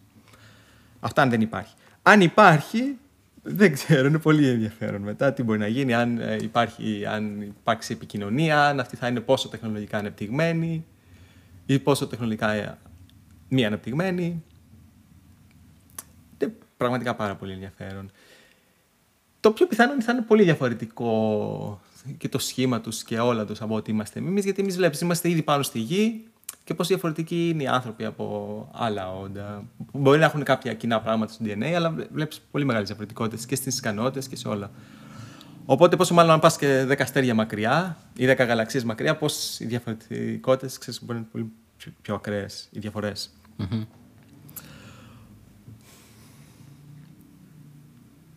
Ναι, δεν έχετε. Ναι, είναι πολύ δύσκολο. Οκ. Αλλά αν όντως υπάρχουν, ξέρεις πάλι, ο μοναδικός προφανώς τρόπος να μπορέσουμε να αλληλεπιδράσουμε με αυτούς είναι μέσω της κατανόησης των φυσικών νόμων. Γιατί από ό,τι φαίνεται, αυτοί οι νόμοι είναι αυτοί που όντως ισχύουν uniformly σε όλο το ομοιόμορφα σε όλο το σύμπαν. Οπότε είναι ο μόνος τρόπος επικοινωνία μας. Είναι, Είναι το μόνο κοινό σημείο ουσιαστικά που θα Ναι. έχουμε σίγουρα. με η φυσική. Ναι. Οκ. Ε, Οπότε και πάλι πρέπει να ασχοληθούμε με τη φυσική Ναι, ναι, ναι, ναι. και την κατανόηση του σύμπαντος. Τέλεια. Ε, φτάνουμε στο τέλος σιγά σιγά. Ε, θέλω να κλείνοντας να σας ρωτήσω, είναι μια περίοδος πανελληνίων τώρα. Θέλω να μου δώσετε μια συμβουλή στα παιδιά που μας ακούνε και δίνουν πανελλήνιες, στα παιδιά που θα δώσουν του χρόνου ή και ακόμα και στους φοιτητές που υπάρχουν στα ελληνικά πανεπιστήμια εκεί έξω. Μαγική ερώτηση. Ο κάθε άνθρωπος είναι διαφορετικός. Είναι σχετικά σημαντικό το κάθε παιδί που είναι 18 χρονών να έχει αναρωτηθεί μόνο του, με τον εαυτό του, τι θέλει να κάνει. Αν δεν έχει γίνει αυτή η διαδικασία, εντάξει, πρέπει να γίνει. Γιατί, ξέρεις, δεν μπορείς ε, ε, τυφλά να ακολουθείς μια πορεία ελπίζοντας ότι κάτι θα συμβεί. Πρέπει να σ' αρέσει κάτι πολύ, να ασχοληθείς πολύ με αυτό, να φτάσεις όσο πιο βαθιά μπορείς, να φτάσεις σε ένα σημείο να επιβληθείς εσύ ο ίδιος με τη δουλειά σου και να προσφέρεις στο τέλος ε, κάτι σημαντικό σε αυτόν τον τομέα τον οποίο επέλεξες και που σ' αρέσει. Οπότε πρέπει σχετικά σύντομα, αν δεν το έχουν κάνει ήδη, να αναρωτηθούν τι τους αρέσει. Ανεξαρτήτως τι είναι αυτό. Αυτό είναι κάτι που πρέπει να ασχοληθούν με τον εαυτό τους. Είναι μια απόφαση που πάρουν με τον εαυτό τους. Μπορούν μετά να συμβουλευτούν τους γονείς, τους φίλους τους κτλ. Αλλά πρώτα με τον εαυτό τους είναι που πρέπει να αποφασίσουν. Και αφού έχουν πάρει αυτή την απόφαση, εγώ πιστεύω ότι θα πρέπει, όπως είπαμε, με το κεφάλι κάτω, ξέρεις, να, να αφοσιωθούν σε αυτό και με βάση με αυτό θα πρέπει να πορευτούν στις πανελλήνιες. Είναι αποδεδειγμένο στατιστικά, μαθηματικά, φυσικά, χημικά, βιολογικά, ό,τι θες πες το, ότι αν δεν σε αρέσει κάτι, δεν κάνει καμία διαφορά. Το να περάσεις μια σχολή απλά για να περάσεις. Ε, το να μην πας καθολου Ε, όλοι μου οι φίλοι που δεν τους αρέσαν τα μαθηματικά, παρα, τα, πα- τα παρατήσανε και απλά χάσανε ένα-δύο χρόνια ε, προσπαθώντας να ακολουθήσουν αυτό το κομμάτι στο μαθηματικό. Ή αυτοί που δεν τους άρεσαν τα μαθηματικά αλλά πήγανε κάπου αλλού, γιατί θεωρούσαν ότι η σχολή είναι καλύτερη, ξέρεις, με, με καλύτερο βαθμό, πάλι παρατήσαν αυτό που και καλά ήταν καλύτερη σχολή και επιστρέψαν στα μαθηματικά. Αδύνατο να βρεις το δρόμο σου και να διαπρέψεις όσο, πιο- όσο η δυναμική σου σου επιτρέπει σε κάτι που δεν σου αρεσει Οπότε να, να είναι σίγουροι ότι τους αρέσει αυτό που κάνουν και α- αυτό που έχουν στοχεύσει να κάνουν. Να... Οποιαδήποτε αποτυχία μας βοηθάει. Τώρα, αν έχουν στοχεύσει να πάνε κάπου και αποτύχουν, θα το δουν σαν μάθημα αυτό. Και να πεισμώσουν και να γίνουν καλύτεροι. Εγώ πραγματικά οφείλω πολλά στα Αμερικάνικα πανεπιστήμια που με απέρριψαν, γιατί με πείσμωσαν. Να ο- οδηγηθώ, ξέρεις, να, να τελειώσω το μαθηματικό και όλα αυτά. Όσο πιο σύντομα μπορώ και όλα τα λοιπά. Αν με είχαν δεχτεί τα Αμερικάνικα πανεπιστήμια, 99,9% η δικιά μου εξέλιξη θα ήταν διπλάσια πιο αργή. Γιατί δεν θα είχα πεισμώσει τόσο, δεν θα είχα βάλει τα δυνατά μου σε ένα προπιακό μάθημα, στο- στα προπιακά να ξέρεις να προχωρήσω και όλα αυτά. Σίγουρα. Ε, δηλαδή σκέψου, στη δικιά μου περίπτωση, ε, όταν ήμουν διδακτορικός φοιτητής, έκανα μάθημα στα παιδιά της ηλικίας μου. Οπότε, αλλά αυτό λόγω της πάτρας, λόγω της αποτυχίας κτλ. Έφτασα να πηγαίνω στην Αγγλία και να κάνω μάθημα στους προπιακούς, που θα ήμουν εγώ ένας από αυτούς, στη διαφορετική περίπτωση, Ναι. αν δεν είχα αποτύχει. Ναι. Δηλαδή τα παιδιά που ήταν επιτυχημένα ας πούμε, και πήγαν στο πρόγραμμα που θέλανε, εγώ απέτυχα να ακολουθήσω τη δικιά τους πορεία, αλλά, αλλά πείσμωσαν και κατέληξαν να τα διδάσκω τα παιδιά, κάπως έτσι. Οπότε, να, η αποτυχία απλά να είναι σαν βάση μάθησης και να, πεισμωθ, να πεισμώσεις γι' αυτό. Αυτή είναι η μεγάλη μου συμβουλή. Τώρα ξέρεις, να μην αγχώνονται, να είναι ήρεμοι, να διαβάζουν και όλα αυτά ε, εννοούνται. Αλλά το βασικό είναι αυτό, να ασχοληθείς με αυτό που σου αρέσει. Δεν υπάρχει τίποτε άλλο. Όπως λέγαμε για το κουμφου πάντα πριν, ξέρεις, δεν υπάρχει καμία, καμία απολύτως, ε, κανένα απολύτως μυστικό. Ε, έτσι δεν υπάρχει κανένα μυστικό στο, ε, σε μια επιτυχημένη διαδρομή. Πρέπει να σου αρέσει και πρέπει να δουλέψεις πολύ. Ακόμα και αν αυτή η διαδρομή είναι και πιο καλλιτεχνικής φύσης. Δηλαδή, πούμε τώρα ένα παιδί π.χ. Ακόμα και εγώ π.χ. που ήμουν 18 και ήθελα να ασχοληθώ με το stand-up. Και πέρασα όμω σε μια σχολή γιατί είναι αυτό το κλασικό που λένε πάρει ένα πτυχίο, γιατί ποτέ δεν ξέρεις. Εσείς θεωρείτε ότι καλό θα ήταν ένας άνθρωπος που έχει μια πιο καλλιτεχνική έτσι, ανησυχία και θέλει να ασχοληθεί με κάτι με, με μουσική, με κομμωδία, οτιδήποτε. Να πάει φουλών σε αυτό και να αφήσει αυτή τη σταθερή θέση που λέμε αν έχεις με το πτυχίο, ή καλό θα ήταν να τα συμβαδίσεις και τα δύο μέχρι κάποια ηλικία και μετά να αποφασίσεις τι θα κάνει. Κοίταξε, ένας άνθρωπος που έχει, που έχει αναγνωρίσει ότι του αρέσει αυτό που μου λες, θεωρώ ότι πρέπει να πάει full on σε αυτό. Και αργότερα, στα 35 π.χ., αν δεν έχει δουλέψει αυτό, μπορεί να και αναζητήσει ναι, ναι, ναι. μια άλλη δουλειά, ας πούμε. Αλλά θεωρώ ότι τουλάχιστον από τα 20 μέχρι 30, που είναι η ηλικία που μιλάμε τώρα, έχεις το περιθώριο να πάρεις πολλά ρίσκα. Και αν όντως. Ε, τι, τι πάει να πει ρίσκο, δηλαδή το να ακολουθήσεις αυτό που θέλεις και να δουλέψεις όσο μπορείς για αυτό που θέλεις, δεν το θεωρώ ρίσκο. Το θεωρώ χαρά. Mm. Τι είναι η λέξη ουσιαστικά. Αλλά ναι, μπορείς να φύγεις από κάτι σίγουρο γιατί ξέρεις, πάντα το σίγουρο δυστυχώς έχει και περιορισμένο κέρδος. Ενώ αυτό που δεν είναι σίγουρο έχει απεριόριστο κέρδος. Και η ηλικία από 20 μέχρι 30 έχει το δικαίωμα να, να ακολουθεί κάτι που δεν είναι σίγουρο, αλλά έχεις πρόσβαση στη, στο περιόριστο κέρδος. Προσωπικά το θεωρώ μόνο καλό. Αυτό είναι αυτό που έκανα εγώ και μου βγήκε σε καλό προσωπικά εμένα. Ξέρεις, κάθε άνθρωπος είναι διαφορετικός, βέβαια. Κάποιοι άνθρωποι να μην θέλουν ξέρεις, να ασχοληθούν στο επίπεδο προθαλητισμού ή ε, να θέλουν έτσι κάτι πιο ήρεμο. Mm-hmm. Προφανώς σε αυτό πρέπει να επικεντρωθούν. Α, ένα τελευταίο πράγμα θέλω να πω για τους φοιτητές, επειδή με ρώτησες. Mm-hmm. Συγκεκριμένα τώρα, γιατί πριν μίλαγα για τους μαθητές. Με τους μαθητές που είναι να επιλέξουν τη σχολή τους και κατ' επέκταση τι να κάνουν. Mm-hmm. Τώρα μιλήσουμε για τους ανθρώπους που είναι ήδη φοιτητές. Αν ρωτήσεις έναν φοιτητή της Πάτρας, του μαθηματικού της Πάτρας, ποια είναι η άποψή του για τους καθηγητές, 85% ε, περίπου θα σου δώσει αρνητική εικόνα. Για τους καθηγητές. OK. Okay.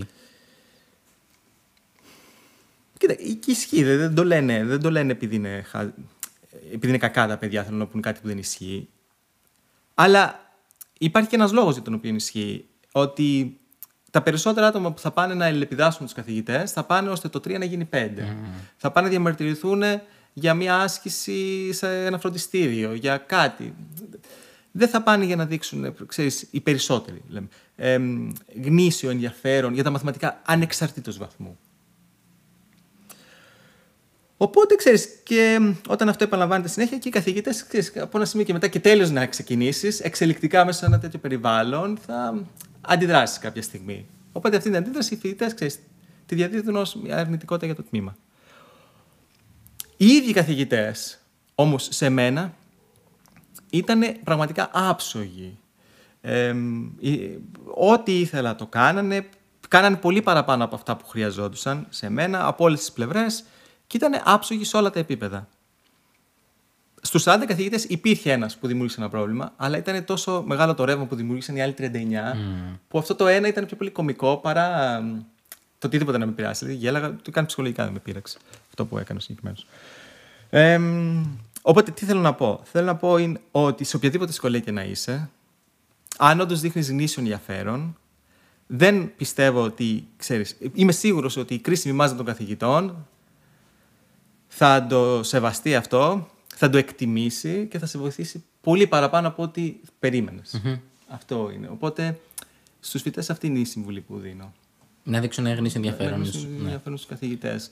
Να προσπαθήσουν να έχουν σχέση έτσι ε, που να δείχνει στους καθηγητές ότι τους ενδιαφέρει το αντικείμενο πάρα πολύ.